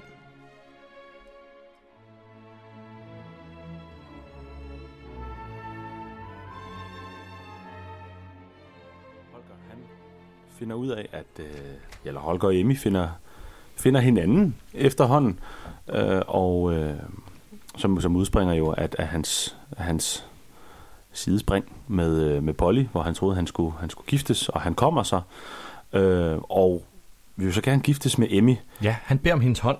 Ja. Og, øh, hun siger selvfølgelig ja. Hun siger selvfølgelig ja, for hun, hun virker til at være stormende forelsket ham, og har været det i virkeligheden fra starten, og tilgiver ham øh, den, de eskapader, der nu har været med hendes, øh, med hendes søster. Mm. Men han kan jo stadigvæk ikke øh, få lov at gifte sig, fordi at han har været utugtig. Utugtig. En balamager, øh, mens, han har, øh, mens han har været separeret fra Wilhelmine, Mm. hvor hun jo fik lov at gifte sig øh, igen, men Mm. han ikke fik. Men øh, som vi har nævnt, så har, øh, så har, øh, så har Holger jo nogle, nogle, nogle venner de rette steder. Mm.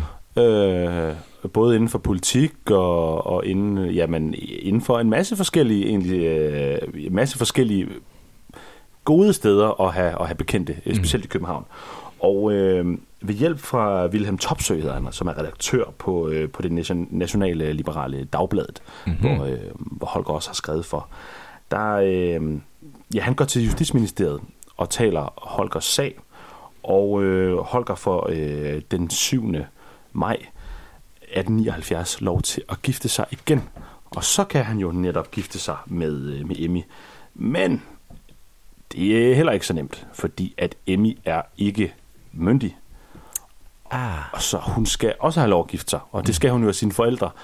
Og han står ikke skide godt i forhold til hans, øh, ja, før kommende svigerforældre, som også er, ja, kommende svigerforældre nu, fordi Ja. det så er, Pollys søster. Ja. De øh, mener jo, at det er Holger, der har, øh, der har lidt øh, Polly i fordærv, så, øh, så de vil ikke give deres tilladelse. Men her er øh, Holger senior, øh, professoren, han, øh, han er en god far, og, øh, og skriver til, til til, at han, øh, han vil godt stå inden for det her. Mm. Hvis, øh, hvis de vil sige ja, så skal han nok tage ansvaret. Og, øh, og de, får, øh, de får grønt lys, så at sige, den, den, 16. Øh, den 16. maj øh, 1879, og, og de gifter sig dagen efter ja, i det- St. Pauls Kirke i, øh, i København. Det siger mine øh, kilder også 17. maj. Ja, lige præcis. 79. Yes. Og det, der så sker, det er, at øh, det bliver beskrevet som, at det bliver et dejligt, småborgerligt liv. De øh, Ja. tager hul på i København og øh, adopterer jo den lille Gerda fra øh, Pollys og hans eskapader. En fin gestus. Ja. Øhm, det er altså stadigvæk en, en periode, hvor, øh, hvor Darkman skriver meget, men øh, kan også mærke, at den her småborgerlige tilværelse ikke, øh, ikke gør, at pennen lystrer så godt, som den, øh, den gjorde i, i det stormfulde øh, relation med, med Polly.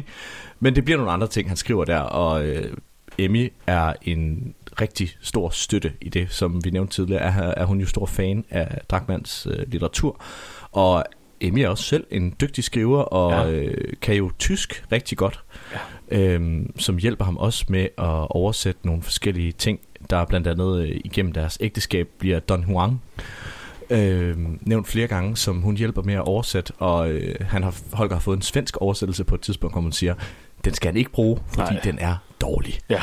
Så øh, hun vil hellere selv hjælpe til, og der er også beskrevet, at øh, når pinden ikke lystrede for Holger, så øh, kom han ind til, øh, til Emmy, Ja. og de havde fået øh, leveret et flyl af øh, Hegel, Ja, af Hegel. som jo er en, øh, en, en Jeg er redaktør og forlægger for, øh, for Gyldendal, ja. og øh, som jo er ja, ham, der betaler øh, Drachmanns, Drachmanns løn. Og også meget er på klods, men, men, men Drachmann udgiver gennem Gyldendal, ja. Ja, han hjælper øh, den lille familie rigtig meget øh, økonomisk, og, øh, og hjælper ham også øh, med at finde ud af, hvordan det hele skal, skal hænge sammen med, med hans lidt øh, tvivlsomme økonomiske øh, overskud. Ja, ja, ja. Øh, men der bliver beskrevet, at øh, når pinden ikke lystrer, så beder øh, Holger om øh, Emmy om at spille på det her flyl, som hun kan spille så flot på. Hun kan både spille øh, Beethoven og ja, jeg kan egentlig ikke huske, hvad det ellers bliver nævnt. Men i hvert fald Beethoven er hun dygtig til at spille, og Ja. det nyder Holger at stå og kigge på hende øh, spille. Og der er også nogle dejlige fotografier, hvor han står ved hendes side og ser hende spille. Hmm. Øhm, så der får vi ligesom vækket den her musikinteresse, som jeg synes jo er rigtig spændende ved Holger, fordi at han, øh, han gør sig jo nærmest inden for alle kunstgrenens øh, øh, grene. Øhm, Ja. Og er meget musikinteresseret, men altså ikke selv spillende.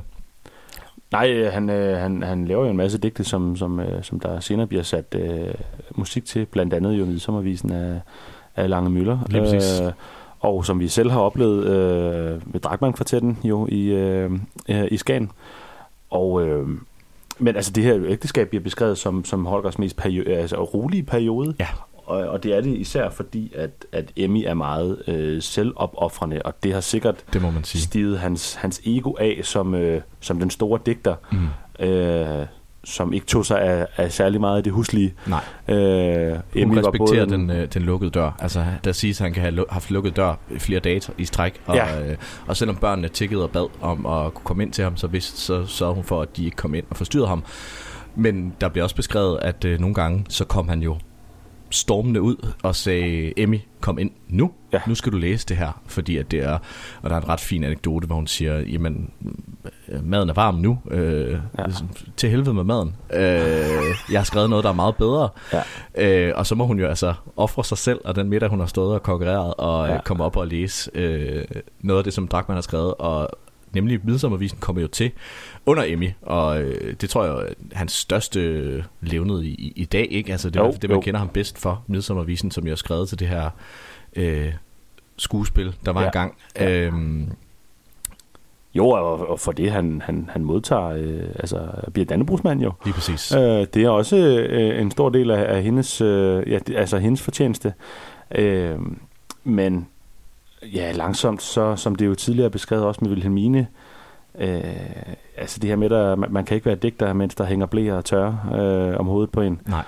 Så, øh, så han har også behov for at, at komme væk, og igennem hele deres ægteskab, der, der opholder han sig tit væk fra, hvor de, hvor de residerer, Mm. fordi han bliver nødt til at, at have ro til at digte og skrive. Og, øh, og de, de bor blandt andet på, øh, på Gamle Kongevej, Mm. øh, hvor han øh, begynder at, øh, at gå nogle ture på, øh, på Frederiksberg. Øh, nogle aftenture, Mm. for, øh, for at komme lidt væk og lige gå ned og, og få sig en, en, en lille en og gå i seng på. Mm. Blandt andet nede på, øh, på det, der hedder Kelet. Kelet. Øh, hvor TV2 Løje ligger i dag. Ja. Og, øh, Dejligt lille foretagende. Et dejligt lille foretagende. Mhm. Øh, og, øh, og her går han ind, der er en masse af de her... Øh, ja, et- ja, knejper med, med, med, med danserinde, med danserinde, danserinde og sang, og, og det er øh, sådan i den, måske den midt, lidt mere lyssky, i hvert fald ikke så fine del af, af, af København. Øh, Der bliver beskrevet som om, at der er kvinder i alle former og staturer, øh, som synger sange, Ja. og øh, gerne af, af den her syngepige-statur, som man måske kender fra Bakkens Hvile i dag, hvor øh, Ja. det måske kan have en lidt erotisk øh, øh, konnotation, men der sidder han i hvert fald inde og har garanteret bestilt en flaske Bourgogne og hører tonerne til Bellmans. Ja, men det er jo netop derfor, at, øh, at øh, det næste kapitel, det, det starter, fordi at øh, der er mange af de her syngepiger, Ja. og de synger nogle lystige viser, men de er alle sammen meget det samme. Mm. Og så lige pludselig så hører han en ung pige, der synger meget godt, og, og bliver overrasket over, at hun faktisk øh, synger noget med, med lidt mere, øh, lidt mere volumen. Mm. Øh, og, øh, og det er Bellman. Ja. Og det Den vækker, svenske digter. Ja, ja. og, øh, og øh, det vækker hans interesse. Og Han får inviteret hende ned til bordet. det gør han. Og, øh, og så tror jeg, at det er her, at vi faktisk bliver nødt til at sige, at, øh, at der kommer en toer. Der kommer to år, fordi der... Wilhelm Bergsø skriver om Holger Drachmann i 1994. Jeg er den huleste komediant, som jorden nogensinde har båret. I mig er der hverken løgn eller sandt, stemning er blot 300 om året. Jeg skifter stilling, standpunkt, plads, elskov, venner, rejsepas, drejer som vindfløjens hane rundt, for vekslende vindpust hvert sekund, er jeg til højre og venstre parat, linedanser og akrobat. Mit liv dunster hen som bobler i luften, derfor skal jeg ikke undres på, i fald min gravskrift bliver som så. Hans fragt var fraser, hans skrifter lyriske, hans liv var laser, hans drifter dyriske, og derfor gjorde han buk på buk, og eftertid skænk ham et hjertesuk.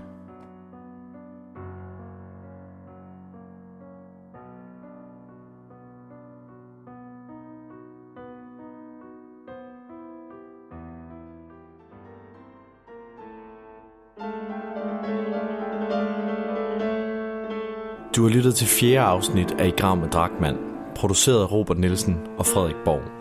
Lyt med næste gang, når vi dykker videre ned i Dragmands muser.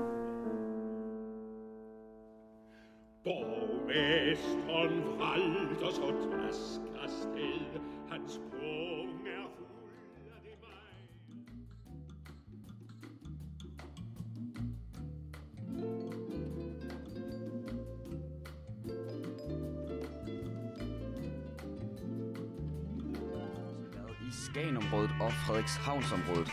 Det var de blandt andet for at undersøge, om der var betalt korrekt afgift på de mange biler af forskellige... I wanna be famous, I start to scream,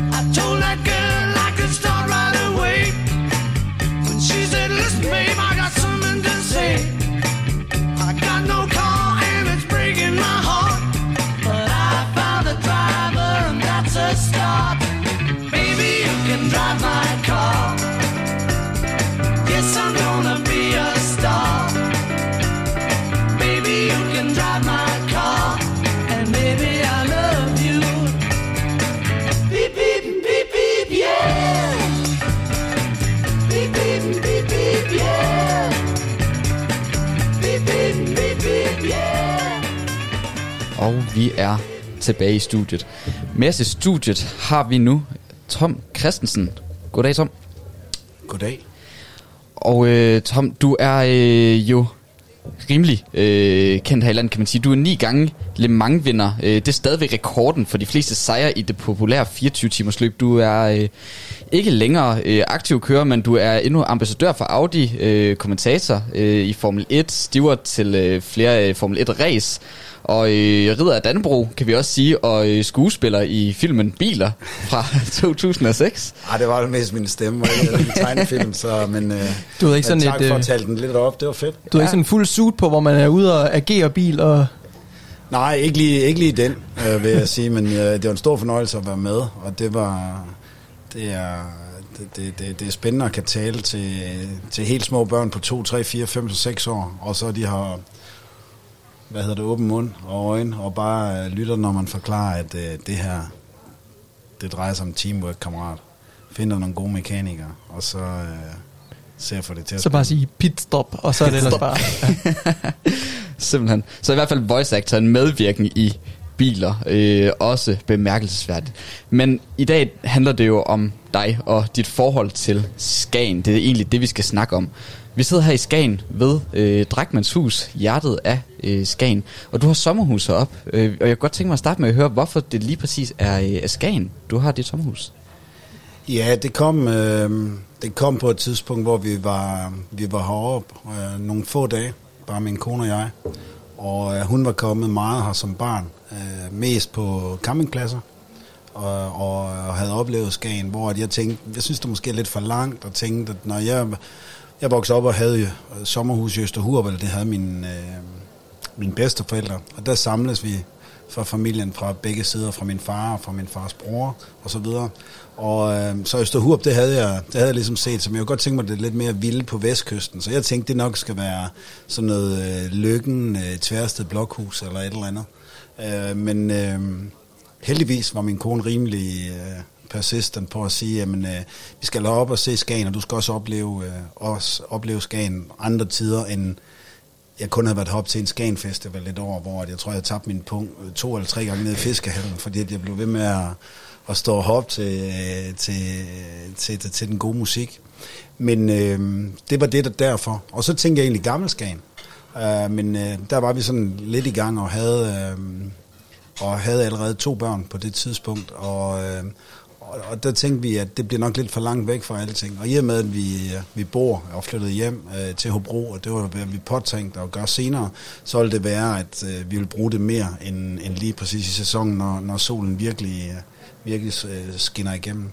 Så øh, en lang historie, det var, at øh, der blev et hus ledigt. Faktisk, når du siger hjertet og Skagen, øh, ligesom hvor vi sidder her, så er det ikke så langt herfra, at, øh, at vi erhverver os et sommerhus, som vi er rigtig, rigtig øh, glade for. Og det har været øh, en tra- central del af øh, min familie, øh, eller vores familie, og, og gennem, øh, gennem tiderne, og også omkring mine forældre, dengang de levede, øh, så har de øh, brugt og benyttet sommerhuset heroppe. Og, så det har vi virkelig kæmpe glæde af, og, og hvert år oplever man jo altid øh, noget nyt øh, i det her fantastiske område. Du siger, at øh, det altså var din, øh, din kone, der måske pressede lidt på for, at øh, det blev lige præcis Skagen. Hvor mange år er det, I øh, har haft det her sommerhus op nu? Det var i øh, sommeren 2005, Sommeren øh, øh, og, og vi købte så øh, få, måneder, få måneder senere, ja, så 16 år. Og hvad var det, der, der gjorde, at du øh, alligevel, hvad skal man sige, blev, øh, blev overtalt af din kone til at, øh, at komme med herop? Nej, men det var, nej, men jeg vil ikke sige at overtalt. Det var, jeg var let at overtale også, da jeg var heroppe. Men det var nok lidt det der med, at jeg tror, jeg kiggede 5-6 øh, muligheder i Gammelskagen først. Og jeg synes også, at det var helt fantastisk på det tidspunkt, hvor vi var her. Det vil jeg også øh, sige, det er det. Det er et fantastisk område derude. Men vi har haft rigtig øh, glæde, stor glæde af at være herinde centralt. Vi øh, parkerer jo øh, nærmest både bil og cykler, eller hvis vi skal lidt længere, jamen, så er det på cykel, eller så, ellers så er det næsten på øh, ja, gåben og cykel. Og øh, vores børn er vokset op og brugt meget tid nede på, på, på fodboldbanerne, eller så er vi ved Sønderstrand, eller så er vi ude ved Kongevilland og, øh, og bader. Og nogle gange har vi også måske øh, startet en lille jetski op og prøvet at, at sejle lidt med dem på et tidspunkt. Så øh, det, det har været, når der har været godt vejr, så har vi brugt det på den måde. Det er tæt på byen, Det er, det, det, det, det er sådan set meget øh, centralt og tæt på alting. Jeg kunne jo, være, her- jeg kunne jo gå herhen på 2 minutter og 40 sekunder. Og du øh, tog altså øh, dog i dag øh, cyklen, og du var også ude på, på cyklen her i går, så der er meget, øh, du siger jetski og så videre, øh, det er meget, øh, mange aktiviteter sådan udendørs, I laver meget sportsligt. Mm. Øh, når I så kommer herop, du siger også, altså I har jo øh, sommerhuset hele året, kan man sige, I kommer også op på andre tidspunkter. Når vejret måske ikke lige er til øh, de her udendørs aktiviteter, hvad er det så, I, I bruger tiden i Skagen på? Jamen altså, det, det vil jeg sige, det gør vi hele året. Altså være mountainbike hele året, eller løbeture hele året, eller gå. Min, min, min kone er op, hun er A-menneske, så om, om morgenen der er hun ude at gå. Og det passer som ret til, at jeg måske kun lige har nået at drikke en kaffe, før at, jeg skal, at det bliver mig eller, eller hende, der når forbi bageren først. Og, øh, og, og, og, og børnene er heller ikke øh, A-mennesker på den måde. Men ellers, så vil jeg sige, hvad gør man ellers? Øh, svømmehallen, nu er det jo vel lukket ned et stykke tid, der har vi brugt øh, meget tid. Og på, øh, selvfølgelig på Kappelborg med, med, masse ting, øh, som er, er der også. Øh, men ellers så mange af de museer, som dog er der, øh, fortidsminderne, altså der, der er jo mange ting, man, man, man, man simpelthen går og kigger på, men jeg vil sige, at vi er absolut udendørs mennesker heroppe og, bruger, og, og bruger det først og fremmest. Og øhm, man kan sige, det er jo, det er jo, det er jo et øh, bredt arsenal af forskellige øh, aktiviteter, I så foretager. Øh, hvis man nu skulle nævne en enkelt ting, eller et enkelt sted, som du godt kan lide at besøge, eller noget, når, du, når I tager bilen fra Hobro og kører op mod Skagen, som du virkelig, hvad skal man sige, øh, som, som betyder ekstra meget for dig, eller som du glæder dig ekstra meget til, når du skal til Skagen. Kan man nævne en, en enkelt ting, der skiller sig ud? Jamen det ved jeg ikke, det, er, det, det vil jeg mene, det er, når man falder i snak med, med folk på havnen. Det synes jeg altid, det, det, det, det, er, en, det er en øh, fed nerve. Og, øh, og, mm, og, og, og, og der, øh, der får man mange gode øh, informationer, og man lærer altid noget, og man går altid derfra øh, beriget øh, på, øh, på en sjov måde. Og jeg synes jo, altså humoren i heroppe, den er, den, den er jo øh, den er også meget, meget rammende. Og, øh, og derfor er det, det, det, det er godt lige at få for, fortalt, at øh, din bukser, de er for lang, eller et eller andet. Det, det, det siger de direkte til en. Det, det synes jeg, det er... Humoren, den er, den er rammende. Hvordan det? Jamen altså, de siger ting uh, råt for usødet, uh, hvis du spørger dem om noget, og nogle gange så behøver du ikke engang at, at, at stille spørgsmål, før at, at de fortæller et eller andet. Mm. Og hvis man kommer... Ja, nogle, nogle gange, altså, ja, men det, det, det, der, det er det, det der er, er, er fedt og spændende, at vi jo også, når vi kommer uden for sæsonen, jo også møder, øh, heldigvis, øh, mange skavbord. Men jeg tænker også sådan, så når man kommer i Skagen, som I har gjort i så mange år, har man så ikke også, altså får man ikke også nogle bekendtskaber op, som man måske mødes med år efter år? Jo, det gør man, og det er både øh, altså folk, øh, ja, selvstændige, det er folk, der selvfølgelig har arbejdet. Nu nævnte jeg her havnen, men det kan også være i øh, miljøet, i restaur- restauranterne, caféerne, og, øh, og folk, øh, der simpelthen servicerer hver, hver arbejde de steder. Selvfølgelig gør man det. Og øh, ja, altså, vi er her jo trods alt ikke hele tiden, og der har vi også, øh, der har vi også den gamle pølsemand, der holder lidt øje med vores hus, og det er, det er han ved jo også, han har følger lige sådan tre minutter med ham, så er du også op til beatet, hvad der, hvad der er sket de Hvad sidste sket. måneder. Yes. Det, det, er, det er i hvert fald uh, utrolig vigtigt. Der holder han mest med, med OB, og vi er jo lidt uh, Hobroerne omkring uh, fodbold, så det, der kørte lige det første minut på. Ja. Fantastisk, fantastisk. Det er godt, og øhm, hvis vi lige skal trække det tilbage til, hvad du så laver øh, heroppe, Tom. Fordi øhm, du kører jo selvfølgelig ikke længere øh, motorsport, men du holder dig øh, trods alt rigtig godt øh, gang øh, i branchen øh, nu. Øhm, så jeg kunne godt tænke mig at høre, om man sådan kan holde, øh, eller om du i hvert fald holder ren ferie, eller om du stadigvæk holder dig i gang med nogle ting i forhold til arbejdet, når du er øh, på ferie her i Skagen. Ja, Vi har haft en uge, med, øh, hvor familien har været samlet, så det har selvfølgelig været klart det primære. Men øh, i dag kan man jo kan man jo være med online på forskellige, på forskellige ting. Og ja, et eller andet sted, så er jeg privilegeret ved stadigvæk at være meget og en stor del af, af sporten på mange forskellige ting, udover at jeg, jeg ikke kører inden. Ja, altså, i hvert fald, jeg kører for sjov i noget historisk, og der er ikke så lang tid til, at vi skal køre øh, Copenhagen Historic Grand Prix, eller Classic Race Aarhus, eller noget på Goodwood i England. Men det er absolut øh, mest, øh, mest for sjov. Men jo, jeg holder mig øh, lidt af sure, og, øh, og selvfølgelig er der en del, øh, specielt også udvundet af coronatiden, øh, Zoom-møder, øh, eller, eller generelt, at vi har nogle at telefonmøder, som, som, som lige skal afholdes imellem alt det her dejlige ferieri heroppe. Okay, så øh, i hvert fald en primær vægt på, øh, på ferien lyder det til. Absolut. Det er godt.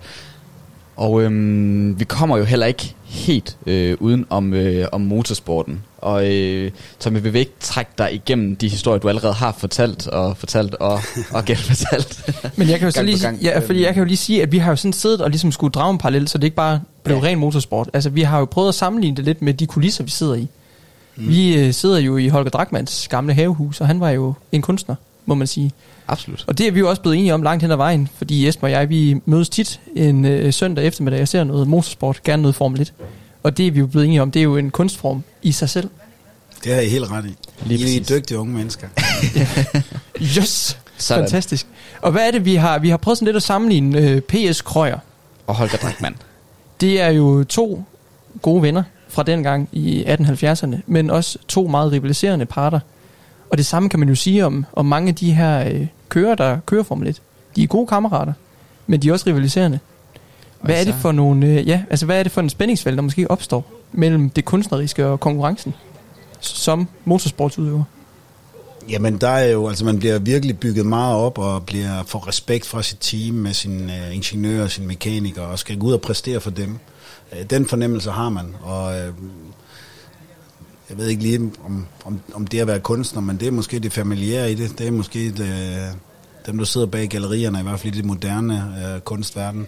Øh, og, så der er også en, øh, en kamp om, øh, og det kan man sige, det er et eller andet sted... Øh, Øh, selvfølgelig imagepleje, men det er jo af det produkt, man kan levere, og det skal jo øh, sælges godt. En racerkører er et produkt af sine øh, omgangstider, sin, øh, den konstante måde at levere det på.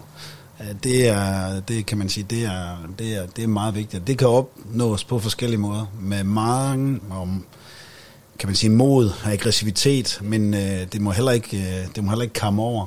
Og det med at have den, øh, en stålstærk mentalitet øh, i en racerbil er, er utrolig, øh, er utrolig vigtigt for at få, øh, få de ting til at gå op i en, i en højere enhed.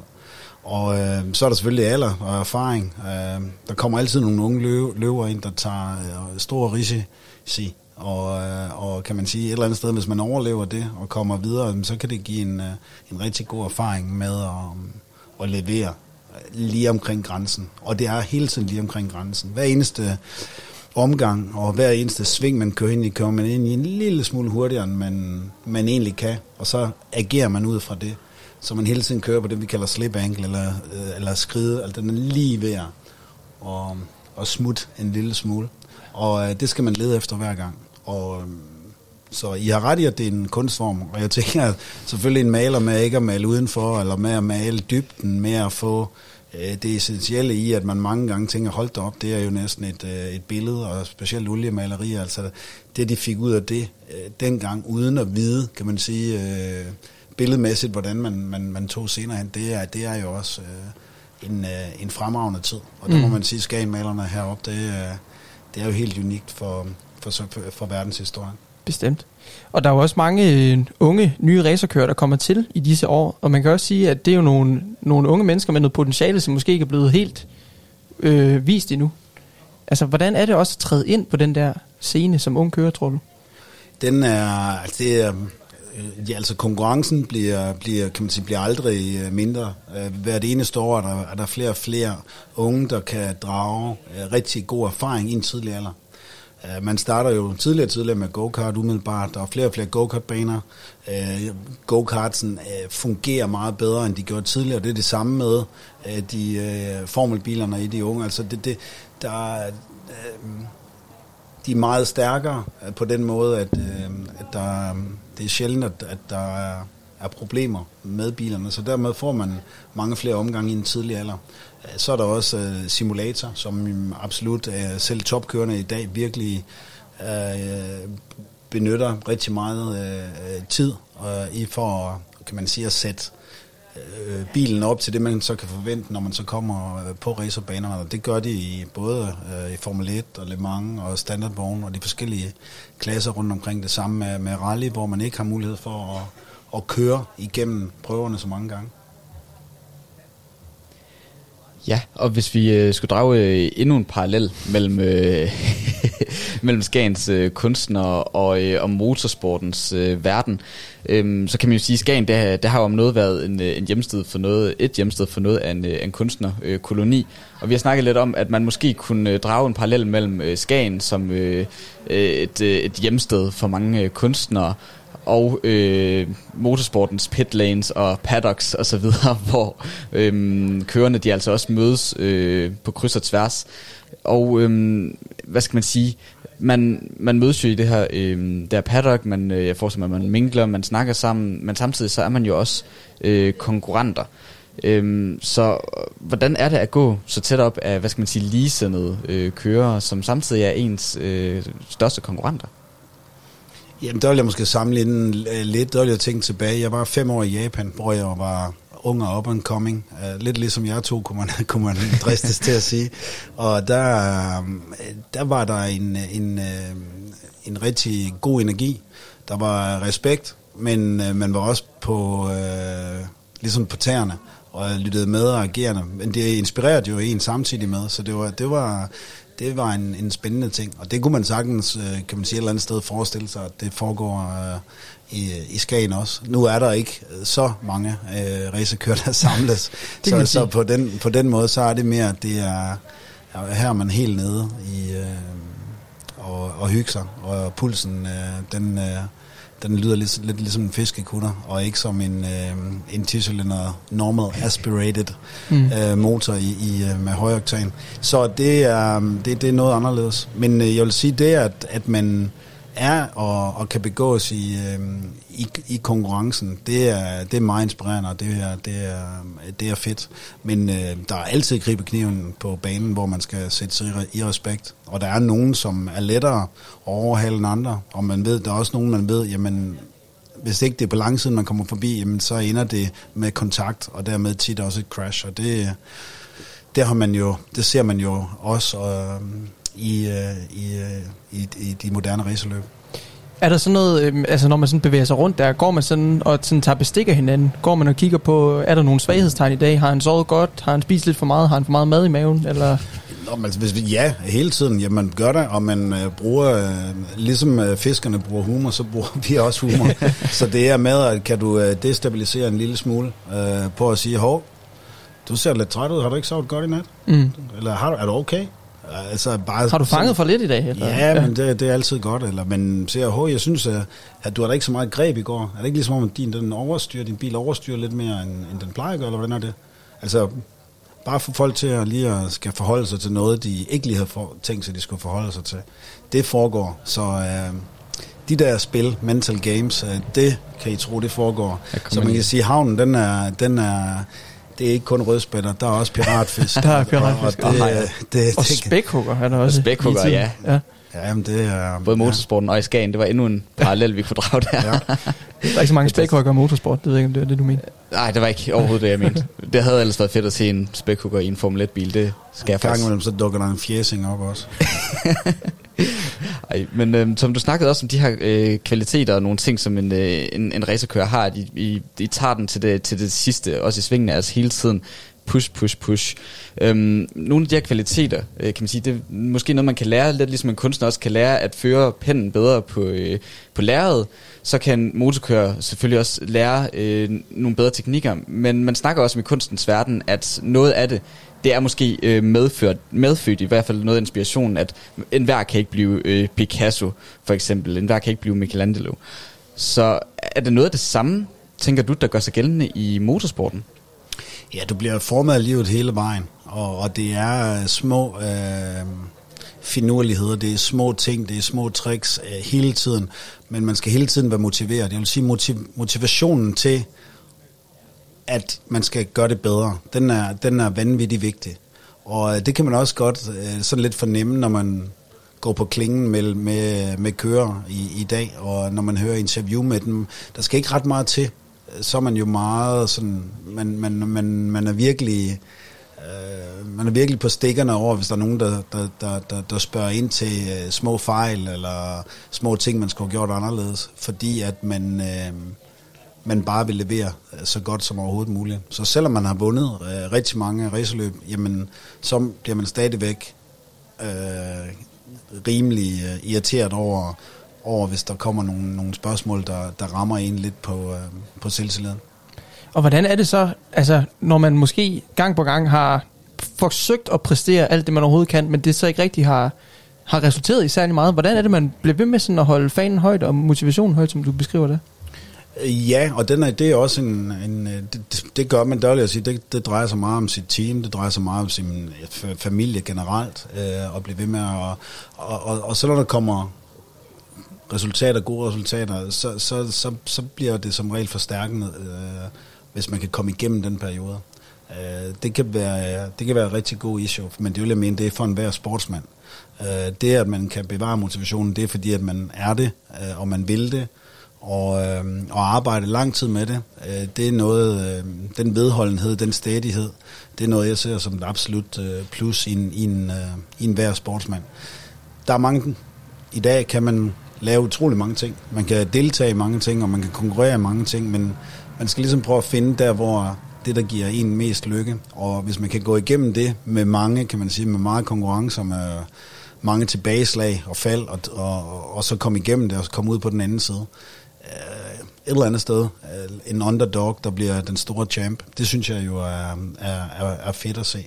Men det er også spændende at se udviklingen. Altså, Formel 1 i dag, altså det bliver jo et, et spændende, øh, hvad, hvem der vinder VM. Om det bliver øh, Max Verstappen, som fører med få point over Lewis Hamilton i øjeblikket. Det er den unge, vilde hollænder, øh, som øh, ikke er bange for noget som helst. Og, øh, og så er det den kalkulerende britte, som, øh, som har bevist, at han er øh, over de seneste år den, øh, den bedste, den bedste racerkører i verden. Så det, at han bliver udfordret nu, det er givet nogle, øh, nogle meget spændende dynamikker i Formel 1, og vi har også set, at de har så lige berørt hinanden en lille smule, og så lidt mere, og så her senest på Silverstone, jamen øh, der gik det mere ud over den ene end den anden, så der blev den unge, unge øh, måske tyr sat på plads af den lidt ældre, og øh, det fortsætter, og derfor er det, øh, er det spændende at se den dynamik i en ung fremadstormende, og en, der vil gerne blive på tronen. Men jeg tænker også, er det ikke også et udtryk for, at ham, der så gerne vil blive på tronen, altså Lewis Hamilton, han virkelig sådan kan mærke, at der er en, der puster ham i nakken i tiden? Jo, og det kan teamet også. Ja. Altså, det er jo ikke bare det absolut. Så det er Mercedes fra, fra Stuttgart, øh, og øh, som selvfølgelig kan mærke, at, øh, at øh, energidrikken fra, fra Østrig, begge team øh, befinder sig og rejser ud fra England, altså, og er selvfølgelig meget, meget store og stærke, og stærke teams, men øh, det er det. Helt bestemt. Og nu er det så Ungarn her næste gang. Og der må man jo sige, at Hamilton han også hævde en flot sejr i hus sidste gang. Ja, Så der var der bliver noget jo- med, øh, at der var regn på, at, øh, hvor, hvor bilen forlader øh, pit lane og kørt over til griden, altså før starten, hvor Verstappen faktisk røg af, af banen. Men øh, jeg vil sige, at er der en bane, som Hamilton han præsterer godt på, så er det i Ungarn. Der, der, men jeg vil mene, at Red Bull-bilen vil have en fordel, så derfor kan det blive et meget, meget spændende løb, som jeg egentlig vil give øh, fordel til Verstappen på den bane. Men Hamilton har lavet nogle fremragende resultater på banen, netop som i fjor. Mm. Men hans bedste løb sidste år, det var i, efter min vurdering øh, Tyrkiet, øh, hvor han så også, også vinder. Hvad tænker du i forhold til øh, Verstappens chancer i, øh, i Ungarn nu? Altså man, man spurgte jo også øh, i forhold til Lewis Hamilton, der øh, generelt har klaret sig øh, forrygende på Silverstone, at han havde rimelig gode chancer for at øh, slå Verstappen der. Øh, du siger, at øh, Hamilton han altså også generelt har klaret sig godt i, øh, i Ungarn. Øh, hvordan tænker du, at Verstappens chancer er i forhold til, til Hamilton, hvis man ser i relation til, øh, til det forrige løb? Ja, øh, vurderingen er, at på banen og med det layout, der er i øjeblikket, så, så, vil, øh, så præsterer Red Bull-bilen bedst i øh, over en enkelt omgang i, omkring, i qualifying. Og nu har de bare øh, qualifying igen til det her løb. Det er jo lidt anderledes på Silverstone, Mm. men du så, at, øh, at øh, Red Bull-bilen fungerer godt over en enkelt omgang og over, øh, over distancen. Øh, men øh, de første og åbningsomgang, det er den, der er afgørende for. Og der var, der var Lewis Hamilton stærk øh, begge, begge dage. Men, øh, og det var så det, der endte helt forfærdelig søndag, eller i hvert fald for Verstappens vedkommende. Øh, men jeg vil sige, øh, Red Bull har, øh, har fordel på den bane, men så kommer man om kort tid til Monza, og der vil jeg mene, at der vil det tip tilbage til Mercedes igen. Så i øjeblikket øh, står det og vakler lidt, men en lille fordel er faktisk til, at vi får en ny verdensmester, hvis du spørger mig i år. Eller, eller på nuværende tidspunkt. Men den tipper hele tiden. Altså den tippede jo tilbage på Silverstone. Der ville jeg have sagt, at, at chancen var større. Fordi det var dumt af Verstappen ikke at komme i mål på Silverstone. Fordi han havde en føring i mesterskabet. Så dermed det, han bidrog med i den situation, den, øh, det, det kunne han måske godt have forudset lidt bedre, vil jeg mene. Altså, at han skulle have været mindre aggressiv på Silverstone? Det ville jeg have været i hans situation. Men øh, nu er jeg jo også øh, nordjyde, eller næsten, næsten skavbo, ikke? Mm. Ja. Jamen det er det, og det er også derfor, at det, altså motorsport og Formel 1 er så brutalt, fordi man kan jo tage fra en weekend, uden at få de der 25 point, og en 18 plads giver jo 18, ikke? Og det kunne jo også have været herligt. Jo, men altså, de var ude i noget, som selvfølgelig kunne være endnu værre. Altså, det kunne være, Det at han ikke havde mulighed for at køre Ja. den her weekend på Ungarn, hvis I forstår, hvad jeg mener. Ja, ja nemlig. Og hvis vi øh, skulle øh, begynde at runde af og lige trække den tilbage til, til det, du jo øh, primært har øh, lavet i motorsportens verden, det er jo Le Mans. Øhm, der kunne vi godt tænke os at høre, øh, du har jo kørt den bane øh, utrolig mange gange, og du har vundet den øh, på den øh, ni gange. Men hvis nu du skulle øh, lave en lille ændring på den bane, så at sige med et kunstnerisk øh, pennestrøg, ændre et sving eller en Jeg synes straight. godt du trækker den der, Esben, men, øh, men jeg, jeg forstår, hvor du er på vej hen. Ja. Ja. Man skal jo huske at drage den røde tråd yes. til Skagen. Øh, Ikke sandt? Så øh, hvis du skulle lave en ændring på øh, den populære Le Mans-bane, hvad skulle det så være? Mm, så skulle det være den sidste, den sidste chikane. Der vil jeg lave, øh, øh altså øh, Ford, Piff Puff, Ford chikanen først er fin, men den sidste chikane er for, øh, nu er der for aggressive købs, og gennem tiden har der også været, øh, der har været nogle sådan nogle, vi kaldte dem baguette, øh, som de lagde, så når man ramte ind over dem, så var det meget, meget hårdt for bilen. Men man vidste jo hurtigere, så det var, det var en, øh, det var sådan, det var en, psykologisk var det svært sidst på omgangen, at man bare lige skulle trække det moment igennem den aller sidste chikane for at, kan man sige, at retfærdiggøre sin omgangstid. Så der, der skal være mere rytme der igennem, hvis det var mig, og det kunne jeg lave rigtig fint. Altså dejligt uh, S uh, med nogle relativt flade køb, som ender i noget, som uh, vil, vil tabe noget speed. Det kunne jeg, altså, der, ja, der behøver jeg ikke at være hverken Holger Drachmann eller andre der, til at gøre det. Fantastisk. Fantastisk. Ved I hvad, drenge? Jeg kan se, at vi øh, er ved at løbe tør for tid. Simpelthen. Det var afsluttende interview med Tom Christensen. Næsten skavbo. Tusind tak skal du have, Tom. Tusind tak for det. Velbekomme. Og så vil jeg altså runde dagens udsendelse af. Vi har sendt i tre timer nu. Du har lyttet til Radio på Toppen 88,2 FM. Vi sender ligeledes i morgen fra klokken 10. Samme sted, samme tidspunkt. Skriv til os på telefon 50 35 64 25, hvis du har et godt tip eller en god historie. Og ellers bare kom ned på Hans Basvej 21 Drakmans Hus. Tak for nu, og tak fordi I lyttede med.